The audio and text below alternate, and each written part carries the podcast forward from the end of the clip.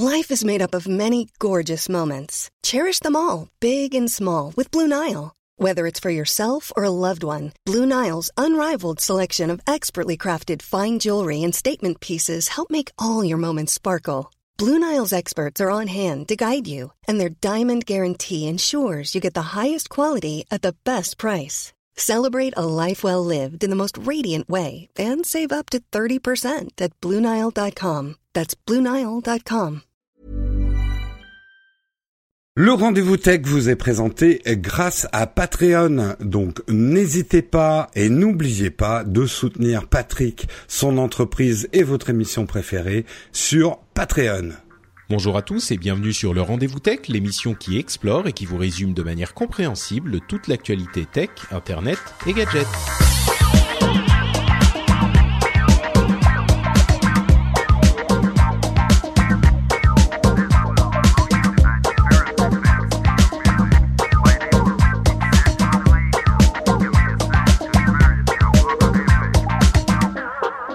Nous sommes en février 2017 et c'est l'épisode 232 et ce n'est pas Patrick que vous entendez. Patrick n'a pas changé de voix.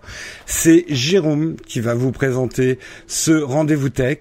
Patrick est en train bah, de changer des couches ou de nettoyer du vomi sur les murs ou en tout cas faire tout ce qu'un jeune papa est en train de faire. On en profite et je pense que tous ceux qui nous écoutent se joignent à moi pour féliciter les heureux parents de cette merveilleuse arrivée, une nouvelle recrue pour le podcast, on le saura dans quelques années, ou alors il sera complètement dégoûté à force de voir son père constamment en train de parler dans un micro.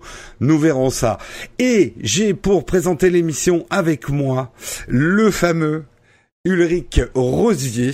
Donc tu es on, va, on dit CEO hein, pour faire euh, pour faire l'anglaise euh, de humanoïde. Humanoïde, c'est Frandroid, c'est aussi Numérama. Qu'est-ce que c'est d'autre aussi euh, humanoïde? Ouais, donc on a pris le contrôle du podcast. Ouais, ouais, ouais. c'est nous. et il n'y a plus de pilote dans l'avion. donc ouais, donc euh, effectivement, en fait, on a deux métiers. On est à la fois éditeur de médias, c'est notre métier historique. Donc on crée du contenu et on le diffuse, du contenu de qualité à des lecteurs de qualité. Donc euh, à travers Frandroid, très axé tech, qui est plutôt euh, un facilitateur d'achat, un conseiller d'achat. En fait, l'idée c'est qu'on teste du matériel et on le conseille lorsque le matériel est bon. Donc ça va du smartphone à n'importe quoi et on s'intéresse à tous les sujets tech. Numérama pour le coup, c'est plutôt un média qui va ah, Pardon, il y a le chat, chez toi. le chat, c'est assis sur le clavier. Pas mal. Oui, c'est un grand classique ça. Et, euh, et du, à Numérama, l'objectif est plutôt de euh, d'essayer de, de, comprendre l'impact du numérique sur la société, mais pas simplement euh, d'un, euh, pas seulement de la tech en fait, mais aussi des sciences, de la politique, de l'économie, de la pop culture. Dans la pop culture, du coup, on s'intéresse aux jeux vidéo, aux séries, aux mangas, à la littérature, enfin L'idée, c'est que euh, normalement, en tant que technophile, tous les sujets euh, qu'on retrouve sur Numérama sont intéressants. Bah écoute, euh, non non mais c'est pas pour te, te, passer la soupe ou te, te, brosser le poil. Moi je sais que je lis euh, je lis pas mal Numérama. J'aime bien parce que vous n'êtes pas non plus forcément à vouloir sortir euh, l'article tout de suite quand ça arrive. vous avez fait aussi des dossiers et on retrouve pas forcément dans le sommaire de Numérama, je dirais le, la, la, longue timeline des news qui maintenant finalement qu'on retrouve sur Twitter. Donc c'est bien d'avoir pris euh, ce bah, C'est l'objectif, c'est mm. euh, double stratégie sur Numérama, c'est à la fois d'avoir des articles avec une analyse qui va être différente de ce qu'on trouve ailleurs, puis derrière on passe quand même, on met beaucoup d'énergie dans des longs formats, des reportages, etc qu'on va trouver euh, nulle part. Donc ça peut être des choses très pratiques comme la semaine dernière on, on a publié un dossier sur sur comment déclarer ses plus-values en crypto-monnaie mm. et à l'inverse, par exemple, aujourd'hui, vous allez avoir un, un édito, enfin c'est plutôt euh, une chronique de la part de 2020 qui va être publiée. Ah, sympa. C'est une, euh, c'est une, une première, donc là normalement, euh, elle sera déjà publiée lorsque vous écouterez ce, Voilà, on, on, on, précise, hein, euh, ce, le Numérama ne finance pas le rendez-vous tech, euh, notre disclosure. Euh... non, mais c'est à l'inverse aussi. Rendez-vous tech ne finance pas Numérama, mais euh, non, non, c'est vrai, c'est vrai. Patrick, Patrick n'est pas généreux. ouais. on l'apprécie beaucoup les deux les deux médias pour, pour différentes raisons.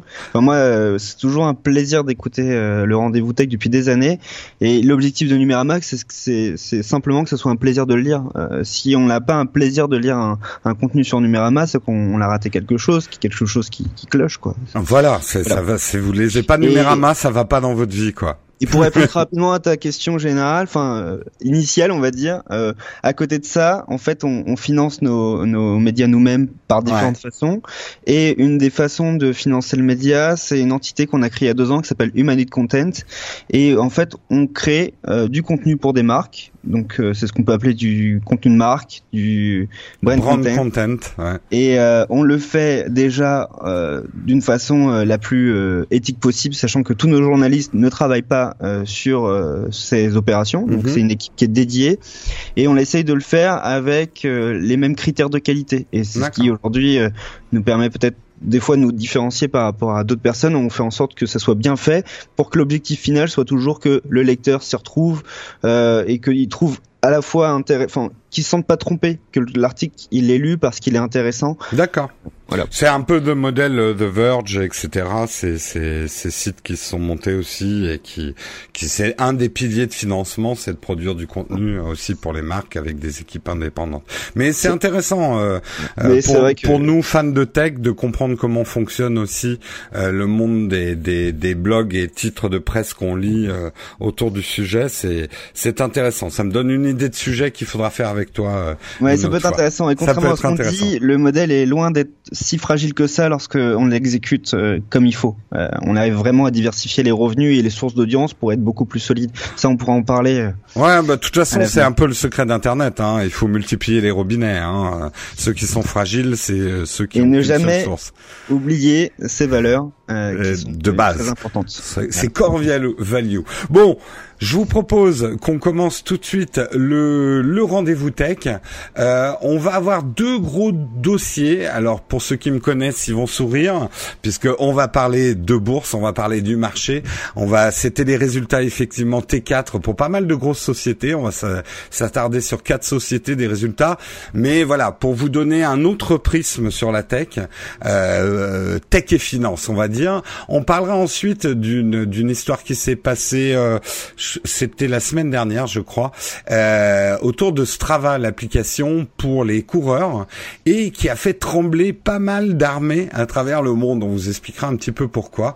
Ça sera un peu nos deux gros dossiers, et puis ensuite on aura les news et rumeurs, donc un défilé de news, et Ulrich réagira avec moi. On va commencer tout de suite, effectivement, on va parler des résultats trimestriels, on va essayer de rendre ça fun, hein, et pas pas le le truc de la bourse au journal de 20 heures que tout le monde on va parler effectivement, on va commencer par Amazon. Amazon qui a gagné tous ses paris avec insolence. C'est le titre d'ailleurs de l'article de, de Numérama. Euh, Amazon, c'est une histoire très intéressante parce que il ne faut pas oublier, moi je les suis depuis très longtemps, et là je fais un disclaimer, j'ai quelques actions Amazon, donc euh, je, je, vous le dis. Donc je les suis depuis très très longtemps. Moi j'ai acheté des actions en 2009 chez Amazon, et ils étaient les mal aimés de la bourse, mais vraiment mal aimés. Hein. Ils ont été euh, ravagés. Ils ont toujours été les mal aimés, non? Ah oui, et puis c'était considéré comme un titre toxique. Euh, je crois qu'il distribue très très peu de. de Alors voilà, c'est que euh, Jeff Bezos et, et, quelque part il a réussi un tour de force et il y arrive cette année, c'est qu'il a fait plier la bourse à son euh, à, sa façon de faire. Normalement, comment fonctionne la bourse avec une entreprise tech C'est que dès que vous faites du bénéfice et tout ça, eh ben la bourse veut que vous les reversiez en dividendes, qu'à la limite vous achetiez quelques sociétés, mais pas trop quand même non plus, vous réinvestiez, réinvestissiez, que vous achetiez vos titres et pour leur plaire à eux. Et puis il faut des croissances à deux chiffres, il faut euh, beaucoup de profits, ce genre de choses. Jeff Bezos, dès le début, et c'est très marrant, euh, dès 97, il a dit moi je fonctionnerai pas comme ça. Euh, l'argent qu'on gagne, je vais le réinvestir massivement. Euh, on est dans une course de conquête. je vais racheter des boîtes, je vais investir en recherche et développement, et vous ne toucherez pas un copec en dividende avant très très longtemps. Et soit vous me suivez, soit vous me suivez pas. Il a été mais et du coup la bourse l'a détesté et trouvait qu'il dépensait beaucoup trop d'argent par rapport à ce qu'il gagnait, euh, qu'il mettait euh, l'entreprise en péril. Moi, j'entendais, moi qui ai travaillé dans le milieu du retail, euh, le colosse au pied d'argile, c'est Amazon, ça va s'effondrer, il dépense beaucoup trop d'argent par rapport à ce qu'il gagne. Et eh ben, cette année, ça fait déjà un an que ça dure, un peu plus d'un an, cochon qui s'en dédie, c'est plutôt le contraire puisque Amazon a plutôt bat un peu tous les records et la plupart, ils se sont plantés comme toutes les entreprises sur certains secteurs, mais ils ont des secteurs qui marchent hyper bien. Ils ont donc dépassé un record 2 milliards de dollars de bénéfices trimestriels. Euh, ça peut paraître peu, hein, 2 milliards de bénéfices, mais pour une entreprise dans le retail, c'est beaucoup. Quand on va comparer à Apple tout à l'heure, ça vous paraîtra peut-être peu, mais c'est quand même énorme. Le chiffre d'affaires, par contre, est impressionnant. C'est 60,45 milliards de dollars sur un trimestre c'est c'est des entreprises quelque part comme le monde n'en a jamais connu, hein, avec des, des, des chiffres d'affaires euh, pareils. Et euh, ce, ce chiffre d'affaires bah, repose sur pas mal de choses. Bien évidemment les services internet qui cartonnent euh, chez Amazon, mais aussi c'est peut-être plus surprenant et j'aimerais qu'on s'attarde un peu là-dessus. Echo, Alexa se vend extrêmement bien, est en position euh, dominante sur le marché euh, des assistants intelligents, marché émergent mais qui a l'air de prendre assez fort. Euh, la stratégie de d'Amazon, ça a été d'être les premiers, et surtout de de laisser plein d'autres constructeurs adopter des technologies Echo et Alexa complètement à l'inverse, par exemple, de ce que va faire Apple avec Siri. Euh, on l'a vu, euh, bah moi je l'avais vu au CES euh, pas cette année mais l'année d'avant, mais ça a été confirmé par le CES cette année. Toi tu y étais. Alexa est partout. Alexa est partout, mais en même temps beaucoup moins qu'assistant sur la dernière édition. Je sais pas si c'est le bon exemple parce que Google était genre euh, omniprésent, alors qu'aux États-Unis, on n'a pas les chiffres exacts, mais il y a beaucoup d'études qui montrent que Alexa est devant en termes d'usage, en termes de nombre d'échos vendus. D'ailleurs, Amazon ne communique pas sur le chiffre. Ils disent, des dizaines de millions d'échos vendus, au-delà de leur euh, objectif qui était a priori optimiste, mais euh, on ne sait pas encore exactement euh, combien et comment. Mais ce que je sais, c'est que le dernier CES, bizarrement, Google Assistant était était aussi présent, voire je pense plus présent que Alexa ce qui reflète pas en fait euh, la réalité du marché aujourd'hui. Ça montre qu'il y a eu une vraie offensive de la part de Google. D'ailleurs, on disait sur place que Google avait pris euh, d'assaut le, CES quoi. Ouais, donc pour toi, ouais, le, la bataille est loin d'être remportée par Amazon. Google, euh, il va fort. Bah, il va fort parce que je pense que ça va durer plusieurs années cette bataille. Il y a pas de. En fait, moi, je vois ça comme des, des interfaces aujourd'hui. Donc euh, ces interfaces-là, euh, aujourd'hui, euh, d'ailleurs, je pense qu'on aura et certainement le choix sur la plupart des produits en 2-3 ans. On aura toutes les interfaces installées, ça sera un peu comme une langue. Ouais. Et tu choisiras un peu ton interface. Notre maison, voilà, mm. notre maison, on aura choisi une langue, soit elle parlera Google Assistant, soit elle parlera Amazon Alexa ou autre. Et puis derrière, on choisira en fonction des objets qu'on installe dans la maison, qui parlent tel ou tel langage.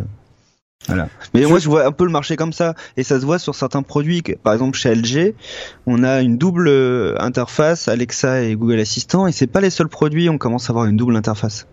D'accord. Et également le cas chez euh, chez Sonos. Chez Sonos, ouais, il y en a. Je pense que les objets effectivement seront compatibles. Et mais après, tu choisiras un standard pour chez toi. Euh, ça va être un peu le, ça va être un peu le bazar quand même au début. Est-ce que tu penses qu'Apple a ses chances? Euh, C'est pas évident. Alors hmm. moi je dirais que oui, mais euh, une part de marché qui dépassera pas 10 ou 20% euh, dans quelques années. C'est la stratégie Apple, c'est-à-dire qu'ils vont faire un produit qui est un peu plus onéreux, un peu plus fermé. Donc on va avoir quelques aficionados d'Apple qui vont euh, ne pas hésiter à dépenser et à acquérir ce produit. Et je vous voilà, cette, cette philosophie d'Apple, elle est beaucoup plus compliquée à appliquer sur le marché des assistants, parce que sur le marché des assistants, comme tu le dis, l'ouverture, c'est quelque chose de très fort, c'est un argument qui est, qui est essentiel euh, pour pouvoir euh, être euh, agnostique dans la maison, c'est-à-dire fonctionner avec tout, Hmm. parler à tout le monde. Donc, euh, Et, et vous qui écoutez cette émission, bah, n'hésitez pas aussi à nous donner un petit peu vos pronostics, les assistants personnels. Est-ce que qui vous pensez euh, va gagner euh, cette bataille et est-ce que il faut qu'il y en ait un qui gagne ou tout le monde va cohabiter en se faisant des bisous? Honnêtement, ça m'étonnerait. c'est pas évident, mais l'exemple de la musique sur le Ouais. sur le, le, le HomePod qui reste une, une enceinte connectée, elle est, euh, elle est symptomatique du truc. C'est-à-dire que, le, le- en gros, euh, on pourra demander à Siri euh, d'exécuter, enfin de lancer de la musique, mais exclusivement sur Apple Music ou avec les musiques qu'on aura achetées sur iTunes, je crois. Mm. Et si on veut utiliser d'autres services, il faudra passer par AirPlay depuis son iPad ou Oh là son là. iPhone et exit Android. Donc, dans une famille, dans un foyer, c'est quand même voilà, faut, faut, c'est quand même difficile à, à expliquer, je trouve. Ouais, ouais. Je... Attendons de voir. On va, on va avoir une ou deux années difficiles, je pense, avant que ça devienne vraiment facile à utiliser tout ça. Ça va être un peu des guerres de standards. On passe à la société suivante, donc Amazon. Ça va très bien. Euh, les, je je vais pas parler des résultats boursiers, mais la bourse suit là et pour le coup, Amazon qui a déjà fait plus de 50%, je crois cette année, euh, le- le- la bourse suit. Par contre, chez Alphabet, la maison mère de Google, les choses sont un, tout petit peu plus nuancées. Euh, les revenus sont en augmentation, mais euh, les bénéfices sont un petit peu euh, sont un petit peu en baisse, euh, puisque on a un chiffre d'affaires. Alors, ça dépasse quand même 100 milliards de dollars, hein. Ça va quand même en termes de chiffre d'affaires. Euh, ça, c'est sur l'année, pardon. C'est 32 milliards pour le quatrième trimestre. Euh, soit 24% de plus que du quatrième trimestre 2016. Donc c'est une belle progression quand même, 24% de chiffre d'affaires en plus. C'est plus effectivement sur euh, ce qui reste une fois les dépenses euh, engendrées. Alors, ce qui se passe, c'est que euh, manifestement, euh, il y a eu un changement comptable aux États-Unis euh, qui fait que euh, les, les entreprises ont dû changer leur manière effectivement d'investir et acheter de l'espace publicitaire parce que aujourd'hui les revenus de Google, d'Alphabet, il faut bien le préciser, malgré des tentatives de diversification, ils en sont loin. Euh, Bah, aujourd'hui, là, le lapsus que t'as eu, elle est marrant parce que j'ai dit quoi euh, Les revenus de Google, non, enfin d'Alphabet. Enfin, Oui, bah voilà, euh, ouais, ouais, Chez bah, Alphabet, les sûr. revenus viennent de Google, quoi. 85% du revenu engrangé provient de la vente en ligne de publicité. Or, et euh, là, Alphabet, c'est là où il y a un petit peu une course quand même chez eux, c'est qu'il va falloir changer ça parce que la publicité va pas disparaître, mais euh, la publicité change. La publicité sur Internet change. Toi, d'ailleurs, euh, en, en ayant euh, des, des, des titres de presse sur Internet, votre rapport à la publicité euh, et la publicité comme seule ressource, c'est quelque chose aujourd'hui de dangereux sur Internet. Il faut multiplier, c'est ce qu'on disait en début d'émission, quoi. Ouais, et puis en fait, les choses ont été vraiment euh, bien pour euh, Google ces dernières années avec l'arrivée du programmatique dans le display. Et, euh, disons qu'aujourd'hui, en passant par les solutions de Google, je crois qu'on peut adresser 80 à 90% du marché, peut-être plus. Donc, euh, donc en fait, juste en intégrant la techno de, de Google, on, on touche quand même une grande grande majorité du marché de la pub. Mm. Mais disons que effectivement, le display, bon, en tant qu'éditeur, c'est sûr que ça doit pas être l'unique euh, source de revenus. Sinon, c'est un peu compliqué. D'ailleurs, ça a été compliqué pour beaucoup de monde. Ouais. Mais euh, mais disons que effectivement, Google, c'est intéressant à suivre. C'est intéressant à suivre parce que euh, parce que parce que la publicité est quand même une grosse grosse partie de, grosse de partie. leurs est- revenus. Et Alors, ils bataillent ouais. avec Facebook. Voilà. Ben oui, en plus euh, il y a quand même de la concurrence féroce et il y a le public qui en a un peu, qui en a un peu marre euh, d'avoir autant de pubs et qui commence à, à à développer des anticorps à la publicité en ligne qui deviennent assez forts, qui se matérialisent notamment par euh, les adblocks, mais pas que. Euh, D'ailleurs, cette année devrait marquer l'arrivée du AdBlock sur Chrome. ouais. Et ça, ça va être super intéressant à suivre. ouais.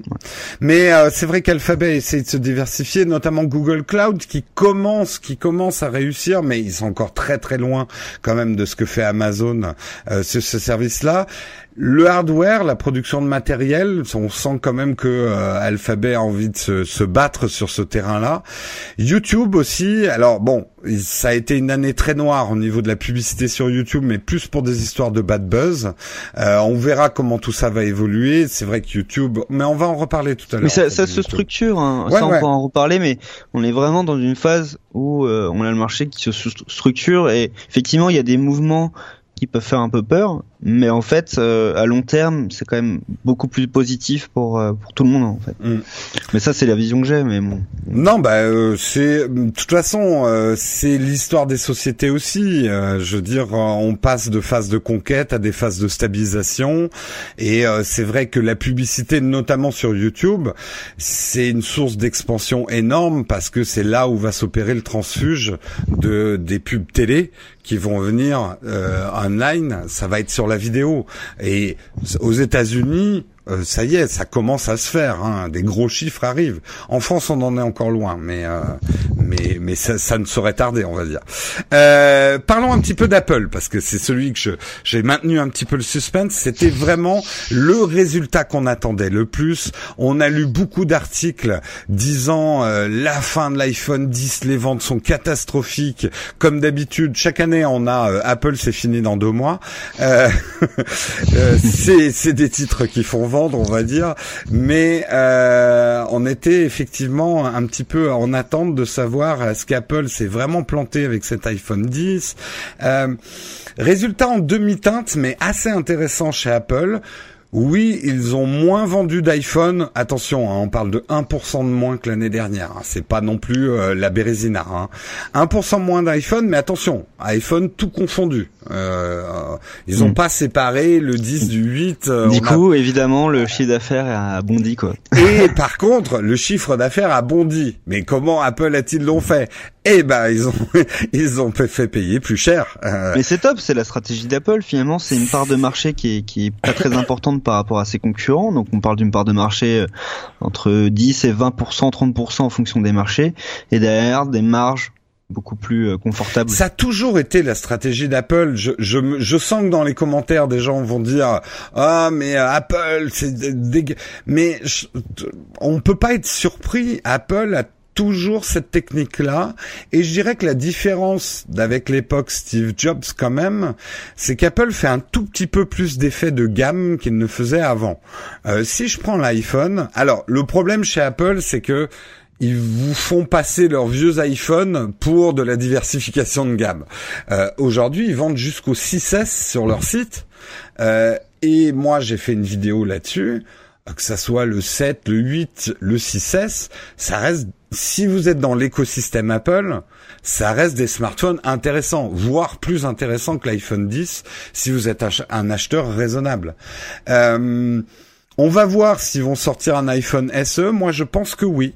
Euh, Apple ne se battra jamais sur les bas prix. C'est pas du tout dans la philosophie Apple.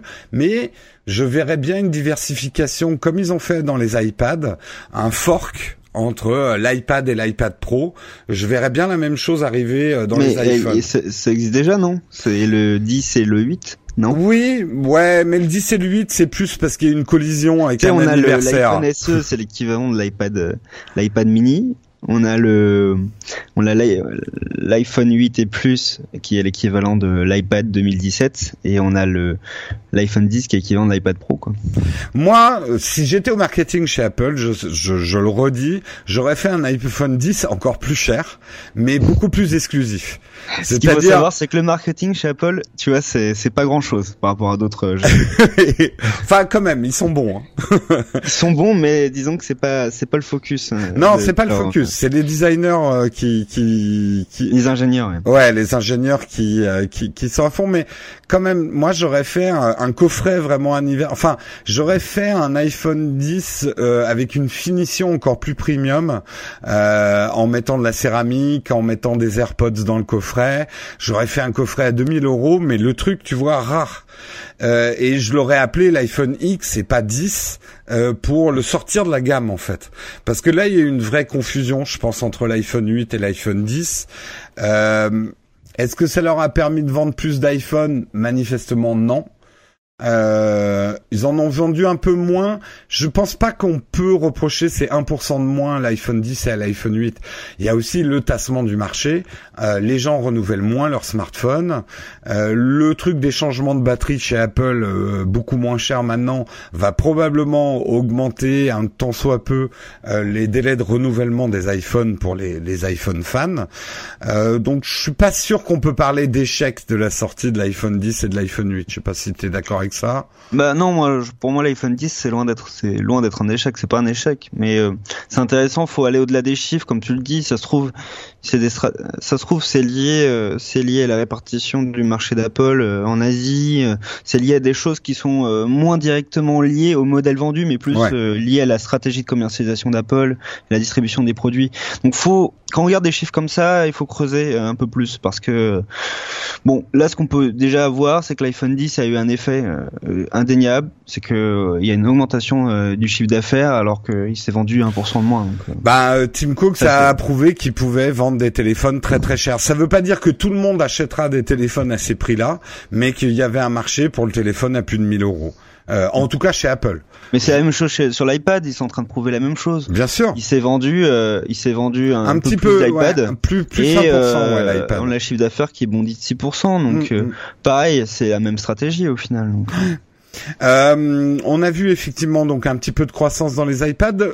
Petit fait notable mais qui est intéressant parce que longtemps on s'est demandé si l'Apple Watch était un échec ou pas. La fameuse rubrique autre dans lesquels il y a les Apple Watch, les AirPods, euh, le partenariat avec Beats et puis d'autres produits, euh, a pas mal augmenté et d'après les analyses, 50% serait dû à une forte augmentation quand même des Apple Watch, notamment l'Apple Watch, la troisième du nom. Euh, moi que j'ai trouvé un produit assez abouti hein, dans mes tests, ça y est, ça commence à pas mal se vendre. Alors, Il communique pas dessus, mais il se dit un peu en off que que ça reste un, succès pour Apple. Hein. Ouais. Euh, bah disons que par rapport à un marché de la montre connectée qui est lui est en berne, euh, on sent quand même que côté Android ils sont un petit peu en train de lâcher l'affaire. Euh, Apple réussit à en vendre, euh, donc ils auraient mieux réussi l'équation à ton avis de bah, c'est difficile de le dire, mais je pense que c'est ceux qui réussissent le mieux l'équation parce que lorsqu'on regarde déjà des pure players euh, comme Pebble, ils ont disparu, mm. euh, les d'autres sont en difficulté. Quand on regarde des constructeurs sont mis aux montres, euh, beaucoup ont renoncé. C'est le cas de Motorola par exemple, qui était le premier à sortir la Moto 360 sur Android Wear. Et aujourd'hui, des nouveautés Android Wear, il y en a eu, genre ça se compte sur les doigts d'une main hein, Ça intéresse plus personne. Hein. C'est fou, ces mm. gens. Euh, bon, à part quelques modèles qui, d'ailleurs, les gens achètent plus des Android Wear parce que les prix ont chuté par deux ou trois les divisions. Hein, de oui, oui, oui, carrément. Ça reste pourtant des produits qui sont pas mal, mais bon, voilà. Donc euh, l'Apple Watch, euh, j'ai l'impression que c'est un produit qui est peut-être un peu plus adapté à ce marché, c'est-à-dire des prix plus élevés et peut-être un produit d'une meilleure qualité. Les gens sont plus prêts à investir dans une montre de meilleure qualité, peut-être qu'ils touchent un public un peu différent, ou sinon c'est juste parce qu'ils sont dans la sphère euh, macophile, on va dire. Bah, moi, pour être euh, euh, utilisateur quotidien de la troisième version de l'Apple Watch, euh, ils ont ils ont affiné le concept et sans qu'elle soit indispensable, elle, est un petit peu moins gadget. Il y a des choses dont on se sert un petit peu plus et ils se sont éloignés du concept qu'une qu'une montre connectée euh, est un deuxième euh, iPhone. Euh, il y a plein de trucs qu'ils ont bah, enlevés en fait, qui servaient à rien. 4G non? Ben non, en fait non. Paradoxalement ah non. Euh, on, on, voit bien que les apps, par exemple, la plupart d'ailleurs des apps disparaissent de l'Apple Watch parce que celle qu'Apple met de base suffit largement à une utilisation quotidienne de ton Apple Watch. Moi, il y a mm. peut-être deux apps que j'ai rajoutées en plus que j'utilise, tu vois. Mais par contre, les fonctions, euh, euh, c'est des petites fonctions, hein, mais de, euh, alors j'aime pas dire santé connectée parce que c'est un peu présomptueux, mais on va dire de forme connectée, sont, sont assez pertinentes. Ils, ont ils ont fait les bons réglages je trouve. Et la 4G, enfin la 3G, 4G dessus, elle honnêtement, je la trouve pas hyper utile. Ils l'ont fait parce que certains demandaient euh, des joggers, etc. Mais euh, moi, je sais que c'est quelque chose que je vais désactiver. Là, je suis au bout de mon mon ah essai gratuit Orange. Le seul moment où ça me manquera, c'est euh, il y avait une anecdote, le mec qui était au milieu de l'eau avec des requins et qui a pu appeler euh, les euh, les gardes les gardes côtes avec sa watch. C'est c'est extraordinaire et puis c'est c'est très rare. Hein, bah, c'est très simple. Je n'ai passé un appel en 4G avec ma watch que pour faire ma vidéo sur YouTube pour montrer que ça marchait. Mais depuis, je ne l'ai jamais fait quoi. Vidéo très complète au passage. Ah bah merci. Et, euh, euh, du coup, j'ai vu un chiffre qui, qui, va dans le sens de ce que tu disais concernant l'iPhone, c'est que euh, a priori il y a 1,3 milliard d'appareils iOS actifs. Ouais. Et c'est une évolution en 30% en deux ans. Ça montre que les gens, que en fait, les gens gardent longtemps leur iPhone et d'ailleurs doivent rapidement le le, euh, le change peut-être assez souvent pour les utilisateurs très actifs, mais en tout cas euh, c'est des téléphones qu'on retrouve dans toute la famille, je pense. Oui. on a peut-être des téléphones qui ont 4-5 ans, peut-être plus, et qui sont toujours en fonctionnement. Du coup, ça donne énormément d'appareils euh, en activité. Sans, sans compter qu'il y a un marché qui n'est pas compté là, mais que moi je le vois autour de moi. Je sais pas si c'est la même chose pour toi, mais le marché de l'occasion du refurb autour des iPhones est très se porte très bien. J'ai vu énormément de gens s'acheter des iPhones d'occasion euh, et je pense que le changement des batteries en plus va renforcer ce marché-là. Euh, pouvoir changer ses batteries pas chères et revendre euh, son son iPhone derrière va encore renforcer ce marché-là, je pense. Ouais, mais je pense que là la durée de vie d'un iPhone, ça doit être entre 30 et 50 mois. Mm. Et je pense que malheureusement, en tant que, que passionné d'Android, euh, je trouve ça, voilà, c'est, c'est, je pense que c'est beaucoup plus bas chez les constructeurs Android. Donc, euh. bah, c'est le truc que je dis euh, très souvent. Au-delà de ça, euh, c'est vrai qu'Apple vend ses produits plus chers, mais la valeur Argus reste quand même très haute. Moi, je suis effaré de voir à quel prix j'arrive à revendre un iPhone 6s, quoi euh, qui, est, qui est quand même un smartphone qui, dans le monde Android, il aurait décoté beaucoup plus vite, quoi. Non, le bon plan Android, c'est d'acheter les produits un an après leur commercialisation. Là, on arrive à des prix divisés par deux et euh, on arrive sur des rapports qualité-prix qui sont excellents. Donc, en ce moment, on trouve du Galaxy S8 en, à 500 euros, voire même moins, et je pense que ça va baisser encore ces, ces deux trois prochains mois. On l'aura sûrement jusqu'à 400 euros. On l'a trouvé du Galaxy S7 à moins de 300 euros là euh, sur le mois de janvier. Ah, mais il y a de quoi, ouais, y a de quoi faire son marché. Mais euh, bah, on est en train de sortir du sujet, mais moi ça me donne quand même cette impression désagréable pour pour de l'achat Android. Je me dis, oh mince, j'ai quand même acheté le produit deux fois plus cher il y a un an, ça fout un peu les boules quoi. Euh, bah, ça donne pas envie. Euh, c'est un peu comme les crypto-monnaies, faut pas acheter quand c'est au plus haut. voilà, exactement. Spéculer sur vos Android. Euh, et on va terminer, on va terminer en parlant rapidement hein, de Facebook. Facebook, on a pas tellement parlé d'argent mais euh, quoi qu'il y en a pas mal, hein, 4,3 euh, milliards de bénéfices. C'est une année difficile. C'est ce qu'a dit Marc Zuckerberg. C'est une année un peu difficile. Ok, bah on va on va peut-être pas te plaindre. Qui vient d'ailleurs de s'acheter un yacht, hein, juste pour énerver les gens. Euh, un très beau yacht. Il a pas hein. acheté celui de Steve Jobs non, non, il a acheté celui. Je tu sais que je crois que je l'ai vu, mais c'est genre euh, le yacht avec un hélico. Enfin le truc de de de gros vilain dans les dans les James Bond quoi. C'est euh, euh, voilà. Tout va bien pour lui. Oui, tout va bien pour lui quand même un petit peu. Euh, euh, non, ce qui est intéressant, c'est quand même le revirement de stratégie euh, de Facebook qui sent quand même le vent tourner autour des réseaux sociaux, euh, d'un certain ras-le-bol, et surtout, on sent euh, que euh, ils veulent s'éloigner euh, d'être un titre de presse. Ça a toujours été la grosse ambiguïté de Facebook. Ils s'éloignent de la presse. On va pas trop revenir là-dessus parce que Patrick en a parlé d'un long débat. Hein. Mais Patrick en a parlé dans le dernier rendez-vous tech. Si vous l'avez raté, ils en ont parlé longuement, mais ça se traduit parce que là on a les chiffres. Euh, nous passons 50 millions d'heures par jour en moins sur Facebook et Mark Zuckerberg s'en réjouit. En gros, on utilise moins Facebook et il a l'air de trouver ça bien. C'est c'est un peu tendu du slip comme euh, comme argument, mais lui dit euh, je veux pas que euh, mon réseau social envahisse votre vie. C'est c'est un peu se foutre de la gueule du monde, sachant que quand même euh, tout Facebook est conçu pour qu'on y passe un maximum de temps. Mais je, je pense que c'est quelqu'un de suffisamment finot pour comprendre que le vent tourne. On commence à voir euh, des mouvements et une voix protestataire en disant est-ce qu'on n'est pas un peu en train d'aller trop loin là avec ces réseaux sociaux qui accaparent l'ensemble de notre vie? Les bad buzz qu'ils ont subis avec les élections américaines, les fake news, etc on a l'impression, et tu vas me dire si tu partages cette impression, que Facebook veut revenir à des valeurs et à ce qu'ils étaient il y a quelques années. Retour au euh, basique.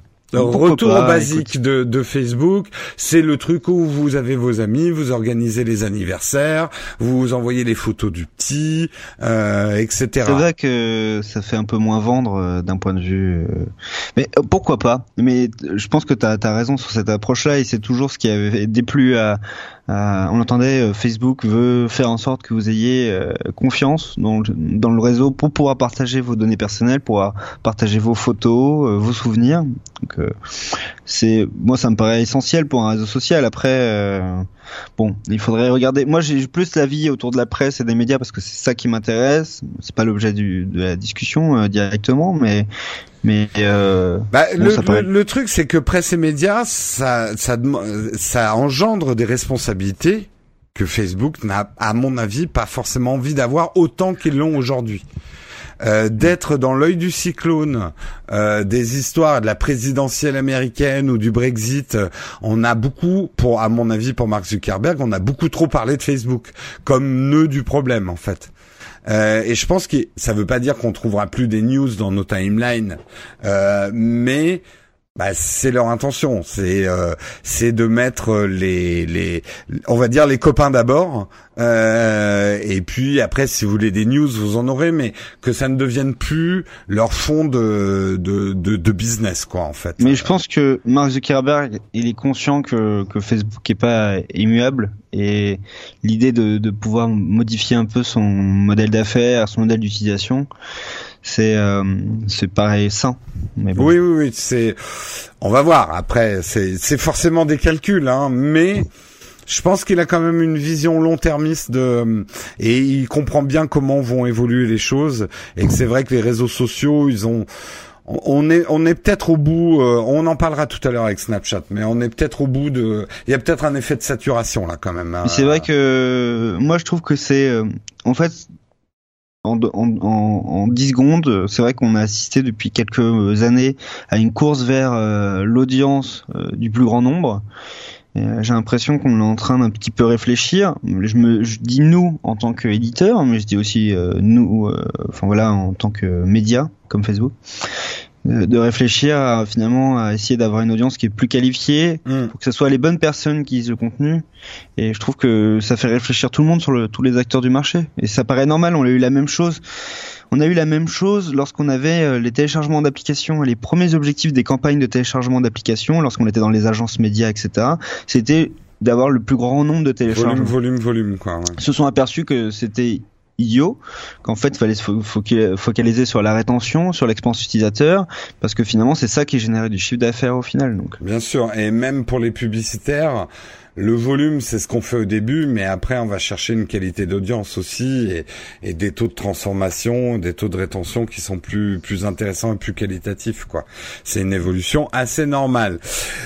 Voilà un petit peu pour les pour pour les résultats. Alors on n'a pas trop parlé bourse, mais c'était tous ces résultats T4 qui ont été présentés. Il y en a eu plein d'autres, hein, mais on va pas tous les faire. Malgré ça, ce qu'on peut dire, c'est que c'est pas là, là je regardais ce matin, euh, c'est un petit peu chahuté hein, l'ensemble de la tech euh, au niveau de la bourse. Juste pour dire, parce que souvent on fait des analyses tech et des analyses boursières, c'est pas toujours sur le même timer. Hein. Euh, c'est pas parce que nous on a des bonnes news au niveau tech que ça va se répercuter forcément dans la bourse.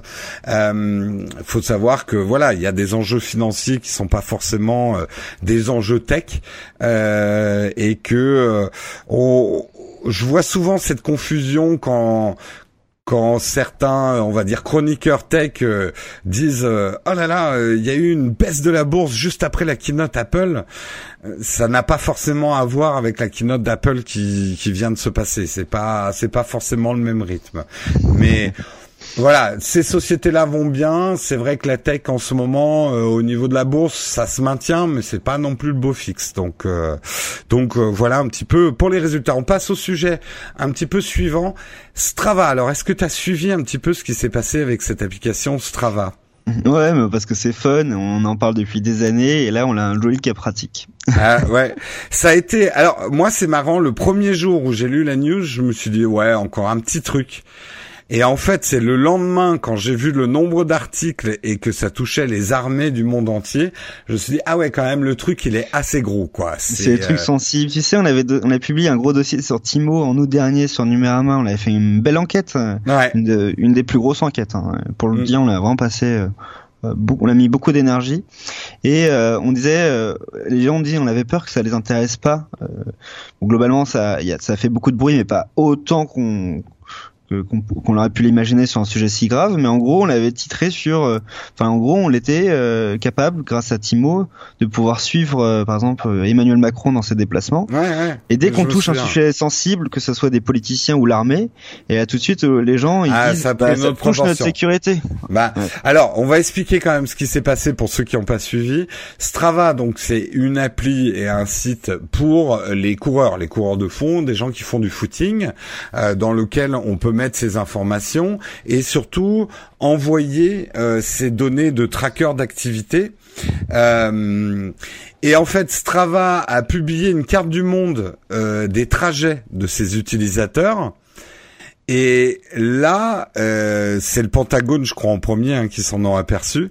ils se sont aperçus que, notamment dans les zones les plus désertes du monde, eh ben, on voyait aussi les trajets de course à pied ben, des militaires. Et quand on voit euh, des trajets qui courent en, toujours un petit peu au même endroit, c'est assez facile de placer la base euh, parce que souvent les militaires courent à côté de leur base.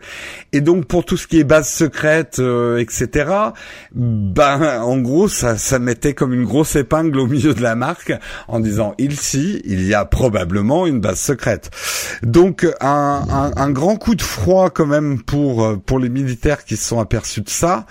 Euh, c'est et, et surtout ils se sont aperçus que toutes, on va dire, les armées occidentales, euh, riches et occidentales, avaient ce problème euh, et la France aussi. Hein, la France c'est plus, ouais, c'est un peu plus. On en parlera justement. La France a, des mesures un petit peu plus euh, drastiques, mais euh, là où ça a fortement touché l'armée américaine, c'est le comble quand même, c'est qu'ils ont un programme anti-obésité, parce qu'ils ont des problèmes d'obésité dans l'armée américaine aussi. Hein. Tous les tous les GI ne sont pas euh, taillés comme euh, hein. euh, loin de là. On le voit d'ailleurs.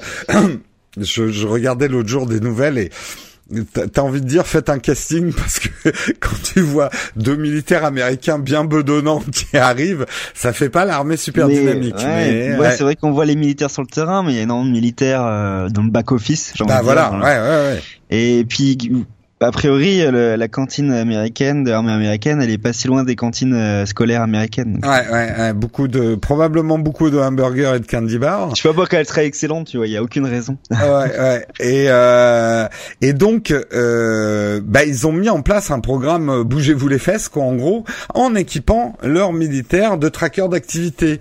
Ou la bonne mauvaise idée, euh, la bonne mauvaise idée, c'est qu'ils ont pas, enfin, c'est là où qu'on a du mal à comprendre, où on a du mal à comprendre. Ils n'ont pas euh, euh, vérifié ou en tout cas pas éduqué leurs militaires à. C'est une erreur. Hein. C'est une erreur énorme. C'est une erreur folle. bon, à la limite, on va dire des bases. C'est une faute euh, d'ailleurs. C'est une faute, mais je pense qu'il y a des il y a des képis qui vont qui vont voler. Hein. mais on, on a à la limite des bases connues, tu vois, des bases en Allemagne et tout ça, on se dit que c'est pas trop un problème, mais que des bases secrètes, des bases militaires secrètes où effectivement les militaires bah, s'entraînent comme les autres, euh, ils n'aient pas eu quand même le réflexe de se dire mais attends mon tracker d'activité comment ça marche? Ah bah oui, il y a un petit repérage satellitaire, GSM. Moi je trouve ça fou, c'est que les Strava ils ont pas mis la carte en ligne tout de suite quoi. Moi j'aurais tout éteint et après j'aurais essayé de de, de, discuter avec les parties prenantes pour pouvoir. Euh, bah, en même temps, euh, le, le, je pense que le problème se pose aussi pour Strava parce que Strava là, du coup, c'est l'ensemble de leur business model que tu fais tomber à l'eau si les gens ne ne partagent plus leurs données de course. Oui, effectivement. Donc Mais bon, ouais. En tout cas, je l'aurais éteint sur certaines zones. mais tu sais, c'est un peu, c'est un peu comme dans Google Maps, euh, lorsque tu te balades aux États-Unis, tout d'un coup, euh, au milieu du Nevada, t'as une zone qui est assurée, tu sais, sans la carte. Ouais. Puis t'aperçois qu'en fait, c'est genre euh, la taille de l'île de France. Est-ce que c'est un terrain militaire euh, Ouais, mais bon, voilà, il y a une. Y a, on peut pas, tu peux pas. On va. L'armée. sens. Oui, mais l'armée américaine va pas appeler Strava en disant bon, les gars, on a mis une base militaire secrète. Hein. Attention, elle est à ces coordonnées là. Donc effacez nos le problème, c'est pas Strava. Le problème, effectivement, c'est l'armée américaine. Mais Strava, ils auraient euh, dû anticiper ça en tant que n'importe quelle entreprise qui a des risques et des menaces. Bien sûr. Euh, voilà. Mais bon, après, ça ouvre bien sûr le débat. C'est que. Au moins, ça leur fait de la com. Hein, tu vois. Ah là, là, c'est sûr que oui, mais à mon avis, ça va être dur de maintenir leur leur business model sur la collecte de données parce que là, ce qui était en, en plus embêtant parce bah, qu'on n'a pas tout dit, c'est que euh, c'est anonyme au final. Y a, oui, mais enfin les bases secrètes, t'as pas trop envie euh, de. Et le problème, c'est que c'est anonyme, mais non. Euh, certains militaires sont arrivés à prouver qu'en remontant des données Strava et en faisant des recoupements, on arrivait à trouver des identités de militaires. Et ça, c'est beaucoup plus grave. Ah, ça, grave. Parce que si t'as des mecs qui sont en, opération secrète, dont on doit pas connaître les identités, ne serait-ce que pour protéger leur famille, tu vois, là, ça peut devenir beaucoup, beaucoup plus grave. Euh, si tu as par exemple le lieu de, de et le trajet euh, parcouru avec la date, tu peux effectivement croiser avec des données, euh, par exemple Instagram. Bah exactement, c'est ça. Puis derrière identifier la personne. Ouais. Bon, effectivement, dans ce cadre-là. bah c'est pour ça d'ailleurs que l'armée française, elle précise que il y a déjà eu depuis 2014 beaucoup de briefings sur l'utilisation des réseaux sociaux au sein de l'armée, des interdictions complètes en, en cas d'opération bien sûr, on se doute. Faites pas une photo euh, pendant que vous êtes en opération euh, secrète, c'est pas une bonne idée. Euh, mais il précise quand même que cette histoire de Strava leur a leur a permis de remettre une couche quand même, et que là, de toute façon, toutes les armées équipées de, de, dispositifs et avec des militaires ayant des smartphones, je pense que là, elles sont en train de pas de passer un savon, mais mmh. dire, dis donc là, les couilles de loup, hein, vos vos, vos smartphones, vous les éteignez tout de suite. Ce qu'on a envie de dire, c'est que là, peut-être que les armées vont aussi commencer à s'équiper de systèmes de tracking peut-être plus privés et plus voilà euh, pour, pour D'ailleurs, c'est marrant parce que on parlait de l'armée française. Donc l'armée française, a priori, ils ont fait quelques recherches pour savoir si elle avait été touchée par le problème, en particulier sur la base de Madama, où a priori il y a eu quand même eu des partages de trajet. Ouais. Mais a priori, ça, ça serait plutôt des des, des, commandos américains, en fait qui sont venus faire le euh, footing. Qui sont pas censés être là, mais bon après on sait très bien que. Et justement, je parlais avec un, un gendarme euh, français, euh, donc je tairai bien sûr euh, le nom, l'identité, qui m'a présenté l'application, plutôt le smartphone qu'il utilise. Jusqu'à assez peu de temps, les, les, les militaires français comme certains politiciens, étaient équipés d'un smartphone euh, conçu en France, euh, qui marchait sous Android et qui était très moche, peu pratique. Mmh. Et donc là, ils ont changé de stratégie. Maintenant, en fait, il y a tout un catalogue de smartphones Android, dont par exemple des produits Sony. Mmh. Euh, et en fait, sur ces produits-là, ils virent toute la partie Android et ils déploient un fork Android un fork Android euh, qui est d'ailleurs du coup euh, bon, sur mesure pour la, pour les militaires et qui permet du coup d'éviter ce genre de choses en, par exemple, on ne retrouve pas le Play Store, donc on peut pas télécharger l'application du Play Store, mais on trouve un store d'applications alternatifs donc toutes les applications sont contrôlées par l'armée l'armée française. Et, donc ça ce genre de, de, de produit évite a priori, a priori éviterait euh, ce qui s'est passé euh, avec Strava, c'est-à-dire que en gros il est sous contrôle. Ouais, tu peux pas installer justement Strava, Instagram, Facebook sur ces téléphones-là. Tu peux pas installer ces apps. Tu tout se fait. Euh, tu peux pas installer d'APK externe. Hmm. Les données liées à la géolocalisation elles sont limitées à certaines applications. Donc tous les droits nécessaires pour faire fonctionner par exemple une application comme Strava, bah sont, ça marche pas tout simplement. Donc, euh, mais le téléphone, euh, j'étais surpris, il reste quand même très fonctionnel. Euh, contrairement aux anciens modèles que j'ai pu voir qui étaient tellement limités que ça ressemblait à un feature phone. Ouais, ouais là, il y, a du, y, a du chiffrement, il y a des choses, il y a des, des non, puis c'est une bonne idée d'avoir fait ça au niveau de l'OS. Ça laisse euh, déjà le choix, un peu plus de choix en hardware. Euh, ça, ça, ça, peut être pas mal. En tout cas, si vous vous inquiétez aussi du tracking de vos footings, eh bien, euh, je vous invite justement à aller sur Numérama. Vous avez fait tout un article sur comment désactiver le partage de vos itinéraires sportifs sur la carte Strava. donc, vous saurez tout comment désactiver on voit d'ailleurs que c'est pas évident à faire sur iOS et sur Android. En tout cas, c'est pas instinctif, quoi. Euh, il faut, ils ont un peu planqué les fonctions euh, pour que. Bah, c'est la valeur ajoutée de leur service. Bah oui, oui, oui. Bon, bah en tout cas, euh, on, souhaite à nos militaires de continuer à faire des footings, mais mais restez discrets quoi. on dit ça les gars, c'est pour votre sécurité. Hein. non mais je, je trouve que c'est c'est inquiétant mais il vaut mieux que ça arrive euh, peut-être maintenant que dans des situations euh, non, autres mais et que horrible avec un fait divers. Tu ah voilà, un euh, fait divers, un enlèvement de militaires, une base militaire qui est attaquée euh, avec une bombe piégée. Ça se trouve, il y a eu des bombes piégées à cause de ça. Ouais, peut-être. Enfin, des bons piégés. Des, des, ah non, puis euh, la, la sécurité, euh, on le sait, hein, en Afghanistan et tout ça, la sécurité des militaires qui peuvent être enlevés, assassinés, euh, ce genre de choses, c'est quand même grave que leur parcours soit marqué en rouge sur une carte, quoi. C'est, c'est voilà, c'est le monde dans lequel on vit. C'est bien que les militaires s'en rendent compte. C'est bien aussi que le grand public se dise, ah oui tiens, bon, euh, quand même, quand je vais faire un footing, ça indique, par exemple, que je suis pas chez moi en ce moment-là. Donc, euh, si euh, j'ai chez moi des objets très très précieux, par exemple, et des problèmes avec des cambrioleurs récurrents, c'est peut-être pas forcément une bonne idée que je dise que je suis pas chez moi, quoi. Tu vois, ça c'est fou. C'est ce qu'on appelle dans, dans l'information, dans le journalisme, de l'information grise. C'est-à-dire que c'est de l'information qui était à disposition, mais qui n'était pas cachée ou secrète, mais qui était peu, disons, peu accessible. Hmm. Et maintenant, euh, ça reste de l'information blanche, c'est-à-dire qu'elle est accessible à tout le monde. Enfin, elle va être, euh, je crois que ça a été retiré. Mais, euh, mais ça montre que, en fait, c'est le haut de l'iceberg. C'est-à-dire que des fois, on se demande comment tel événement a pu arriver et qu'en fait, les réponses sont sous nos yeux. Nos yeux quoi. Bah il y a très très peu d'informations noires. Il y a très peu d'informations, c'est secret, euh, secrète disponible en, fait, euh, enfin secrète que, les, que les, terroristes ont en fait la plupart du temps ils se basent sur de l'information grise, c'est-à-dire euh, l'information euh, qu'on pourrait avoir de n'importe où sur n'importe quel ordinateur. C'est fou. moi, je non, non, mais c'est, ça va tellement vite tout ça, mon bon monsieur.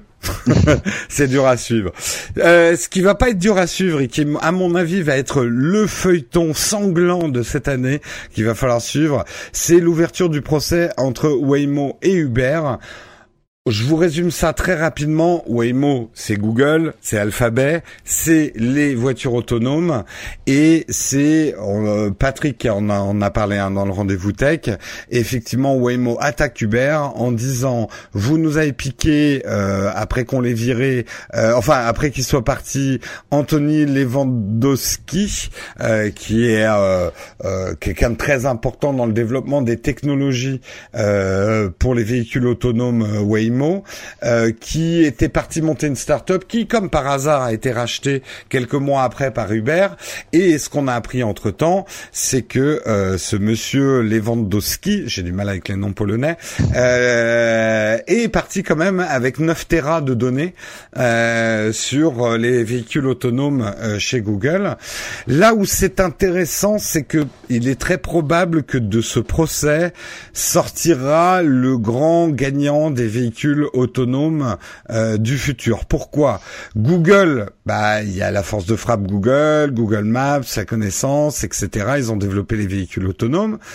Uber, qui lui de son côté a déployé quand même un service où, et euh, ce n'est pas du cynisme, c'est du réalisme que je dis, puisque euh, depuis la fondation d'Uber, moi j'entends euh, que... non mais ils ont un fonds de commerce de ouf. Ah, ils ont un fonds de commerce de ouf. Pour lancer des voitures autonomes.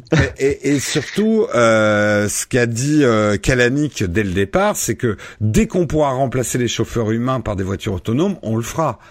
Euh, je sais, bah c'est terrible. Ils lèvent, plein d'incertitudes hein, sur leur business. Euh, ah ben, il y en avait pas. Enfin, moi, je l'ai entendu même au web, au lancement de Uber à Paris. Non, l'incertitude, je parle de Ah oui. l'incertitude vis-à-vis de leur business. Ah oui, par, oui. rapport, par rapport à la législation, au travail dissimulé, etc. etc. Ah oui, oui. oui. Euh, le, le but d'Uber, c'est finalement les voitures autonomes et la véhiculation et la transportation des gens en milieu urbain et, et, et pré-urbain.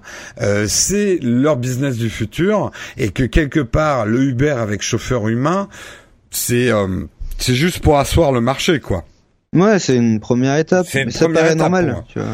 Ça, oui, ça, ça va, ça va être terrible pour les normal, chauffeurs euh, humains. J'ai l'air hein, mais, euh, inhumain en disant ça. ouais. C'est pas ça. C'est juste que je me mets à la place d'Hubert et, ouais. et que le dessin est long. Euh, Oui, la oui, est long. euh, Mm, mm. Maintenant, euh, Il joue le long terme et c'est vrai que Google là pour le coup n'a pas cette infrastructure là, euh, est pas forcément gagnant. Et là où c'est intéressant, c'est parce que c'est presque un, un jeu de billard à trois bandes.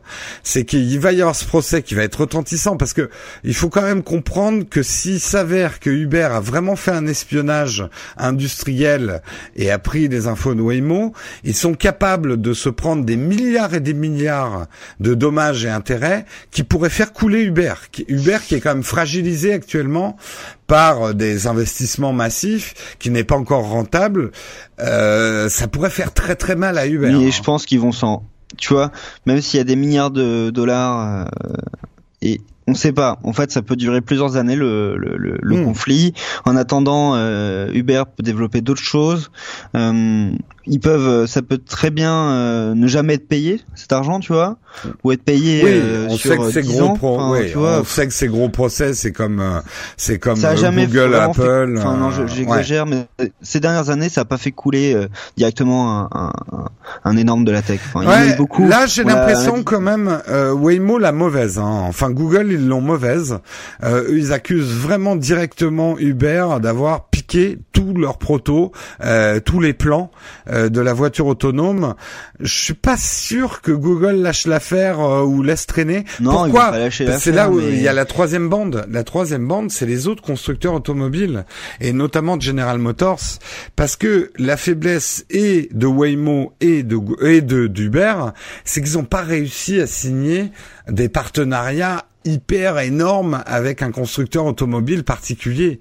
Hmm. et que euh, ta voiture autonome tu peux la barder d'électronique et de caméra et tout. Si elle a pas quatre roues et un moteur elle avancera pas beaucoup. Euh, et les constructeurs automobiles leur tendance c'est plutôt de dire vous êtes bien gentils là les mecs de la Silicon Valley machin et tout. Mais euh, nous on va développer notre propre euh, véhicule autonome sur nos châssis et on veut notre enfin on aura la part du marché quoi. Donc s'ils traînent trop en procès Waymo et Uber qui se bloquent le risque aussi c'est qu'ils se fassent doubler par la gauche euh, par euh, Ouais, mais le procès, tu sais, c'est c'est un chemin précis. euh, Oui. Ça n'empêche pas d'avancer à côté. Et je peux te dire que ça, je serais pas étonné que dans quelques années, euh, Google vende euh, des voitures à Uber, quoi. peut-être ou peut-être que ça sera euh, tu effectivement vois, je euh, à un moment, il y a business is business, quoi. Je- Ouais, ouais, non, mais bien sûr, on le voit bien avec euh, Samsung et Apple. euh, euh, Il y a un moment où, euh, disons que les rivalités sont parfois de façade et marketing, mais euh, ils C'est sont pas dans l'intérêt de Google de de de, de noyer euh, Uber et C'est là où je suis un petit peu moins persuadé que toi. Je pense que Google a intérêt à, s'ils arrivent à torpiller complètement Uber, ça, ça peut les aider. Euh, y a, les enjeux sont énormes. Hein. Euh, on s'en rend pas compte, mais je pense que le marché, potentiellement, c'est le plus gros marché qui ait jamais eu. Euh, la transportation, la véhiculation euh, des humains en milieu urbain et, et, et, et pré-urbain, euh, c'est des marchés gigantesques, euh, beaucoup plus gros que le marché de la voiture. Hein. Mm. Euh, Mm. Ça ira beaucoup plus loin que ça. Donc, euh, on verra. C'est presque le, le marché des transports publics hein, euh, qui est aussi euh, mis en cause hein, là-dedans. hein. Euh, quand on aura vraiment des petits modules autonomes en ville, euh, on prendra plus le bus et voire plus le métro. Et ça sera pas forcément un mal. Euh, Ouais, non, c'était, j'avais eu un plan, je me rappelle plus, de la mise en place. Ils avaient fait la simulation de la mise en place de voitures autonomes à Barcelone ouais. sur euh, 20 ans. Et ça, mon- ils montraient qu'en quelques années, en fait, on arrivait à un pic de circulation euh, qui n'avait jamais été atteint. Et qu'à partir de ce pic-là, tout s'améliorait et en quelques années on arrivait à un système, bon, j'ai plus les chiffres en tête, où euh, on avait euh, 5 ou 6 fois moins de voitures sur les routes avec autant de, de, personnes transportées. Quoi. Ouais ouais bah oui oui non mais euh, je pense que on va pas repartir dans les débats de la voiture autonome. Je pense que Non, en mais- tout cas en milieu urbain c'est une nécessité absolue quoi. Euh, ça, ça commence à devenir archaïque de conduire sa bagnole euh, euh, dans, dans dans les milieux urbains quoi donc. Petite note légère, on rebondit après ces articles lourds. Elon Musk fait un pied de nez marketing magnifique quand même. On a suivi la- l'affaire en plusieurs étapes. Euh, vous savez, sa société Boring Company, censée euh, creuser des tunnels, bah, au début, il a annoncé qu'il allait faire des casquettes. Boring Company. Faut avouer que le nom de la compagnie est juste génial parce que le boring, ça veut dire à la fois creuser et ennuyeux. Euh, donc il y a un jeu de mots magnifique. Et puis il a annoncé ah bah tiens on va faire aussi des lance-flammes. What? Ça a fait un buzz énorme. On a vu des vidéos d'Elon Musk avec un vrai lance-flamme designé, euh, assez chouette hein, d'ailleurs. hein. Le, produit ressemble un peu à, des fusils de Mass Effect. euh, Enfin, il y a ce petit côté fusil de Mass Effect. Euh, et il annonce très sérieusement que les flamethrowers vont être vendus à 600 dollars. Personne n'y croyait. Mais pour l'instant, ça a pas l'air d'être une blague. Euh, 10 000 lance-flammes ont été vendus. Euh, L'ensemble des stocks a été vendu. Alors, euh, je, je le redis quand même euh, à toute fin utile, il est complètement interdit d'acheter un lance-flamme en France. hein. Aux États-Unis, c'est un peu plus particulier, mais en France, un lance-flamme, c'est de la catégorie A. C'est, euh, enfin, vous pouvez l'acheter, mais vous n'avez pas le droit de la garder. Hein, euh, euh, le, le, le lance-flamme. Alors, aux États-Unis aussi, hein, il y a des critiques qui disent, ouais, il est bien rigolo votre coup marketing, mais il y a quand même 100 000 personnes qui vont avoir des lance-flammes chez eux. C'est pas un peu dangereux alors Elon Musk a dit euh, euh, ouais attendez c'est pas vraiment un lance-flamme effectivement on a vu le produit fonctionner c'est c'est plus un gros chalumeau mais c'est quand même un gros chalumeau mais ça fait pas comme un lance-flamme qui va J'avoue, te je suis pas spécialisé lance-flamme, mais bah, ouais. un, un vrai lance-flamme projette un liquide inflammable jusqu'à 6-8 mètres. Ah ouais, Euh, c'est ah oui oui un, un, un- un vrai lance-flamme euh, c'est oui c'est dangereux un vrai lance-flamme Oui, ah, après, euh, une torche, euh, oui, après, lui, dit, mais c'est marrant parce qu'il a l'air de s'amuser, mais comme un gamin. Est-ce qu'il dit, non, mais en fait, euh, nos lance-flammes, ils sont super pour euh, griller des cacahuètes. et, et il a fait un Instagram là-dessus. Il- on a l'impression vraiment qu'il se fout, euh, il se fout de, de la gueule jusqu'à quand même son dernier pied de nez. Il a dit, on a compris, euh, les avocats et tout veulent pas qu'on appelle notre produit un lance-flamme, donc on a trouvé un nouveau nom pour notre produit. Il va s'appeler n'est pas un lance-flamme. et j'ai j'ai trouvé ça marrant. Et C'est quand même, c'est quand même, puis ce qui, En plus, ça tombe le week-end, ces tweets à chaque fois. ah mais mais il est très bon parce que J'ai l'impression qu'il fait ça sur son temps libre. Mais voilà, et il fait ça avec une à une époque où on est en train de tout polisser et tout ça, il s'amuse beaucoup et avec une étonnante efficacité parce que mine de rien ça ça rapporte des sous hein euh, euh, cette histoire Ouais, de je crois qu'il y a un peu plus de 10 millions de. Ouais, ouais, ouais, ouais. Donc ça lui permet de financer des trucs derrière. C'est vraiment pas con. Euh, et Ah, je pense que quelqu'un marketing à l'ancienne aurait dit non mais t'es complètement fou. Mais il a très bien compris comment fonctionne le buzz aujourd'hui, les réseaux sociaux, et faire un lance-flamme, c'est juste génial, quoi. Euh, pour faire parler de soi, pour faire vendre rapidement un produit avec une forte marge, parce que effectivement son produit c'est un chalumeau, c'est un truc pour faire des crèmes brûlées, hein. C'est pas plus que ça. Hein. Il a juste un joli design, mais euh, c'est bon, ça fait une flamme, c'est toujours dangereux une flamme, mais à ce moment-là, euh, euh, un chalumeau, oui, c'est dangereux aussi, mais c'est la même chose, quoi. Mais bon, c'est euh, opération marketing réussie et, Bon, après, et marrante. tu sais. Ah, les Américains. Eh ben parlons un peu, parlons un peu de japonais justement. Euh, c'est vraiment une brève, mais c'est quand même pour, on va lui dire, euh, tirer un coup de chapeau. Euh, Kazirai, le patron de Sony, euh, quitte son poste de PDG. Euh, pour la petite histoire, il était arrivé à la tête de Sony en 2012, à une époque où Sony allait extrêmement mal. Et je sais pas ce que t'en penses, mais il a plutôt pas mal redressé la barre, tant en termes d'image de Sony et même de produits. Je sais pas comment vous, Bah, vous vivez Android. Non, nous c'est, c'est- on est sceptique parce que Sony c'était euh, il y a 15-20 ans le leader de, des nouvelles technologies, euh, précurseur, celui qui, qui dépensait énormément en R&D, qui impressionnait euh, de par ses produits, et ça sur plein plein de secteurs différents. Aujourd'hui, c'est plus complexe. Sony est toujours présent. Quand tu vas sur leur stand de CES, tu dis waouh, ils ont des super bons produits audio, euh, TV, ils ont des super smartphones. Mais en réalité, euh, quand tu t'intéresses un peu plus au marché, Vaio, c'est plus chez eux, c'est des Ouais. Chinois. Euh, la télé, euh, les télé Bravia, il y a la même discussion. Euh, en fait, euh, Leurs smartphones ouais. ne se vendent pas bien.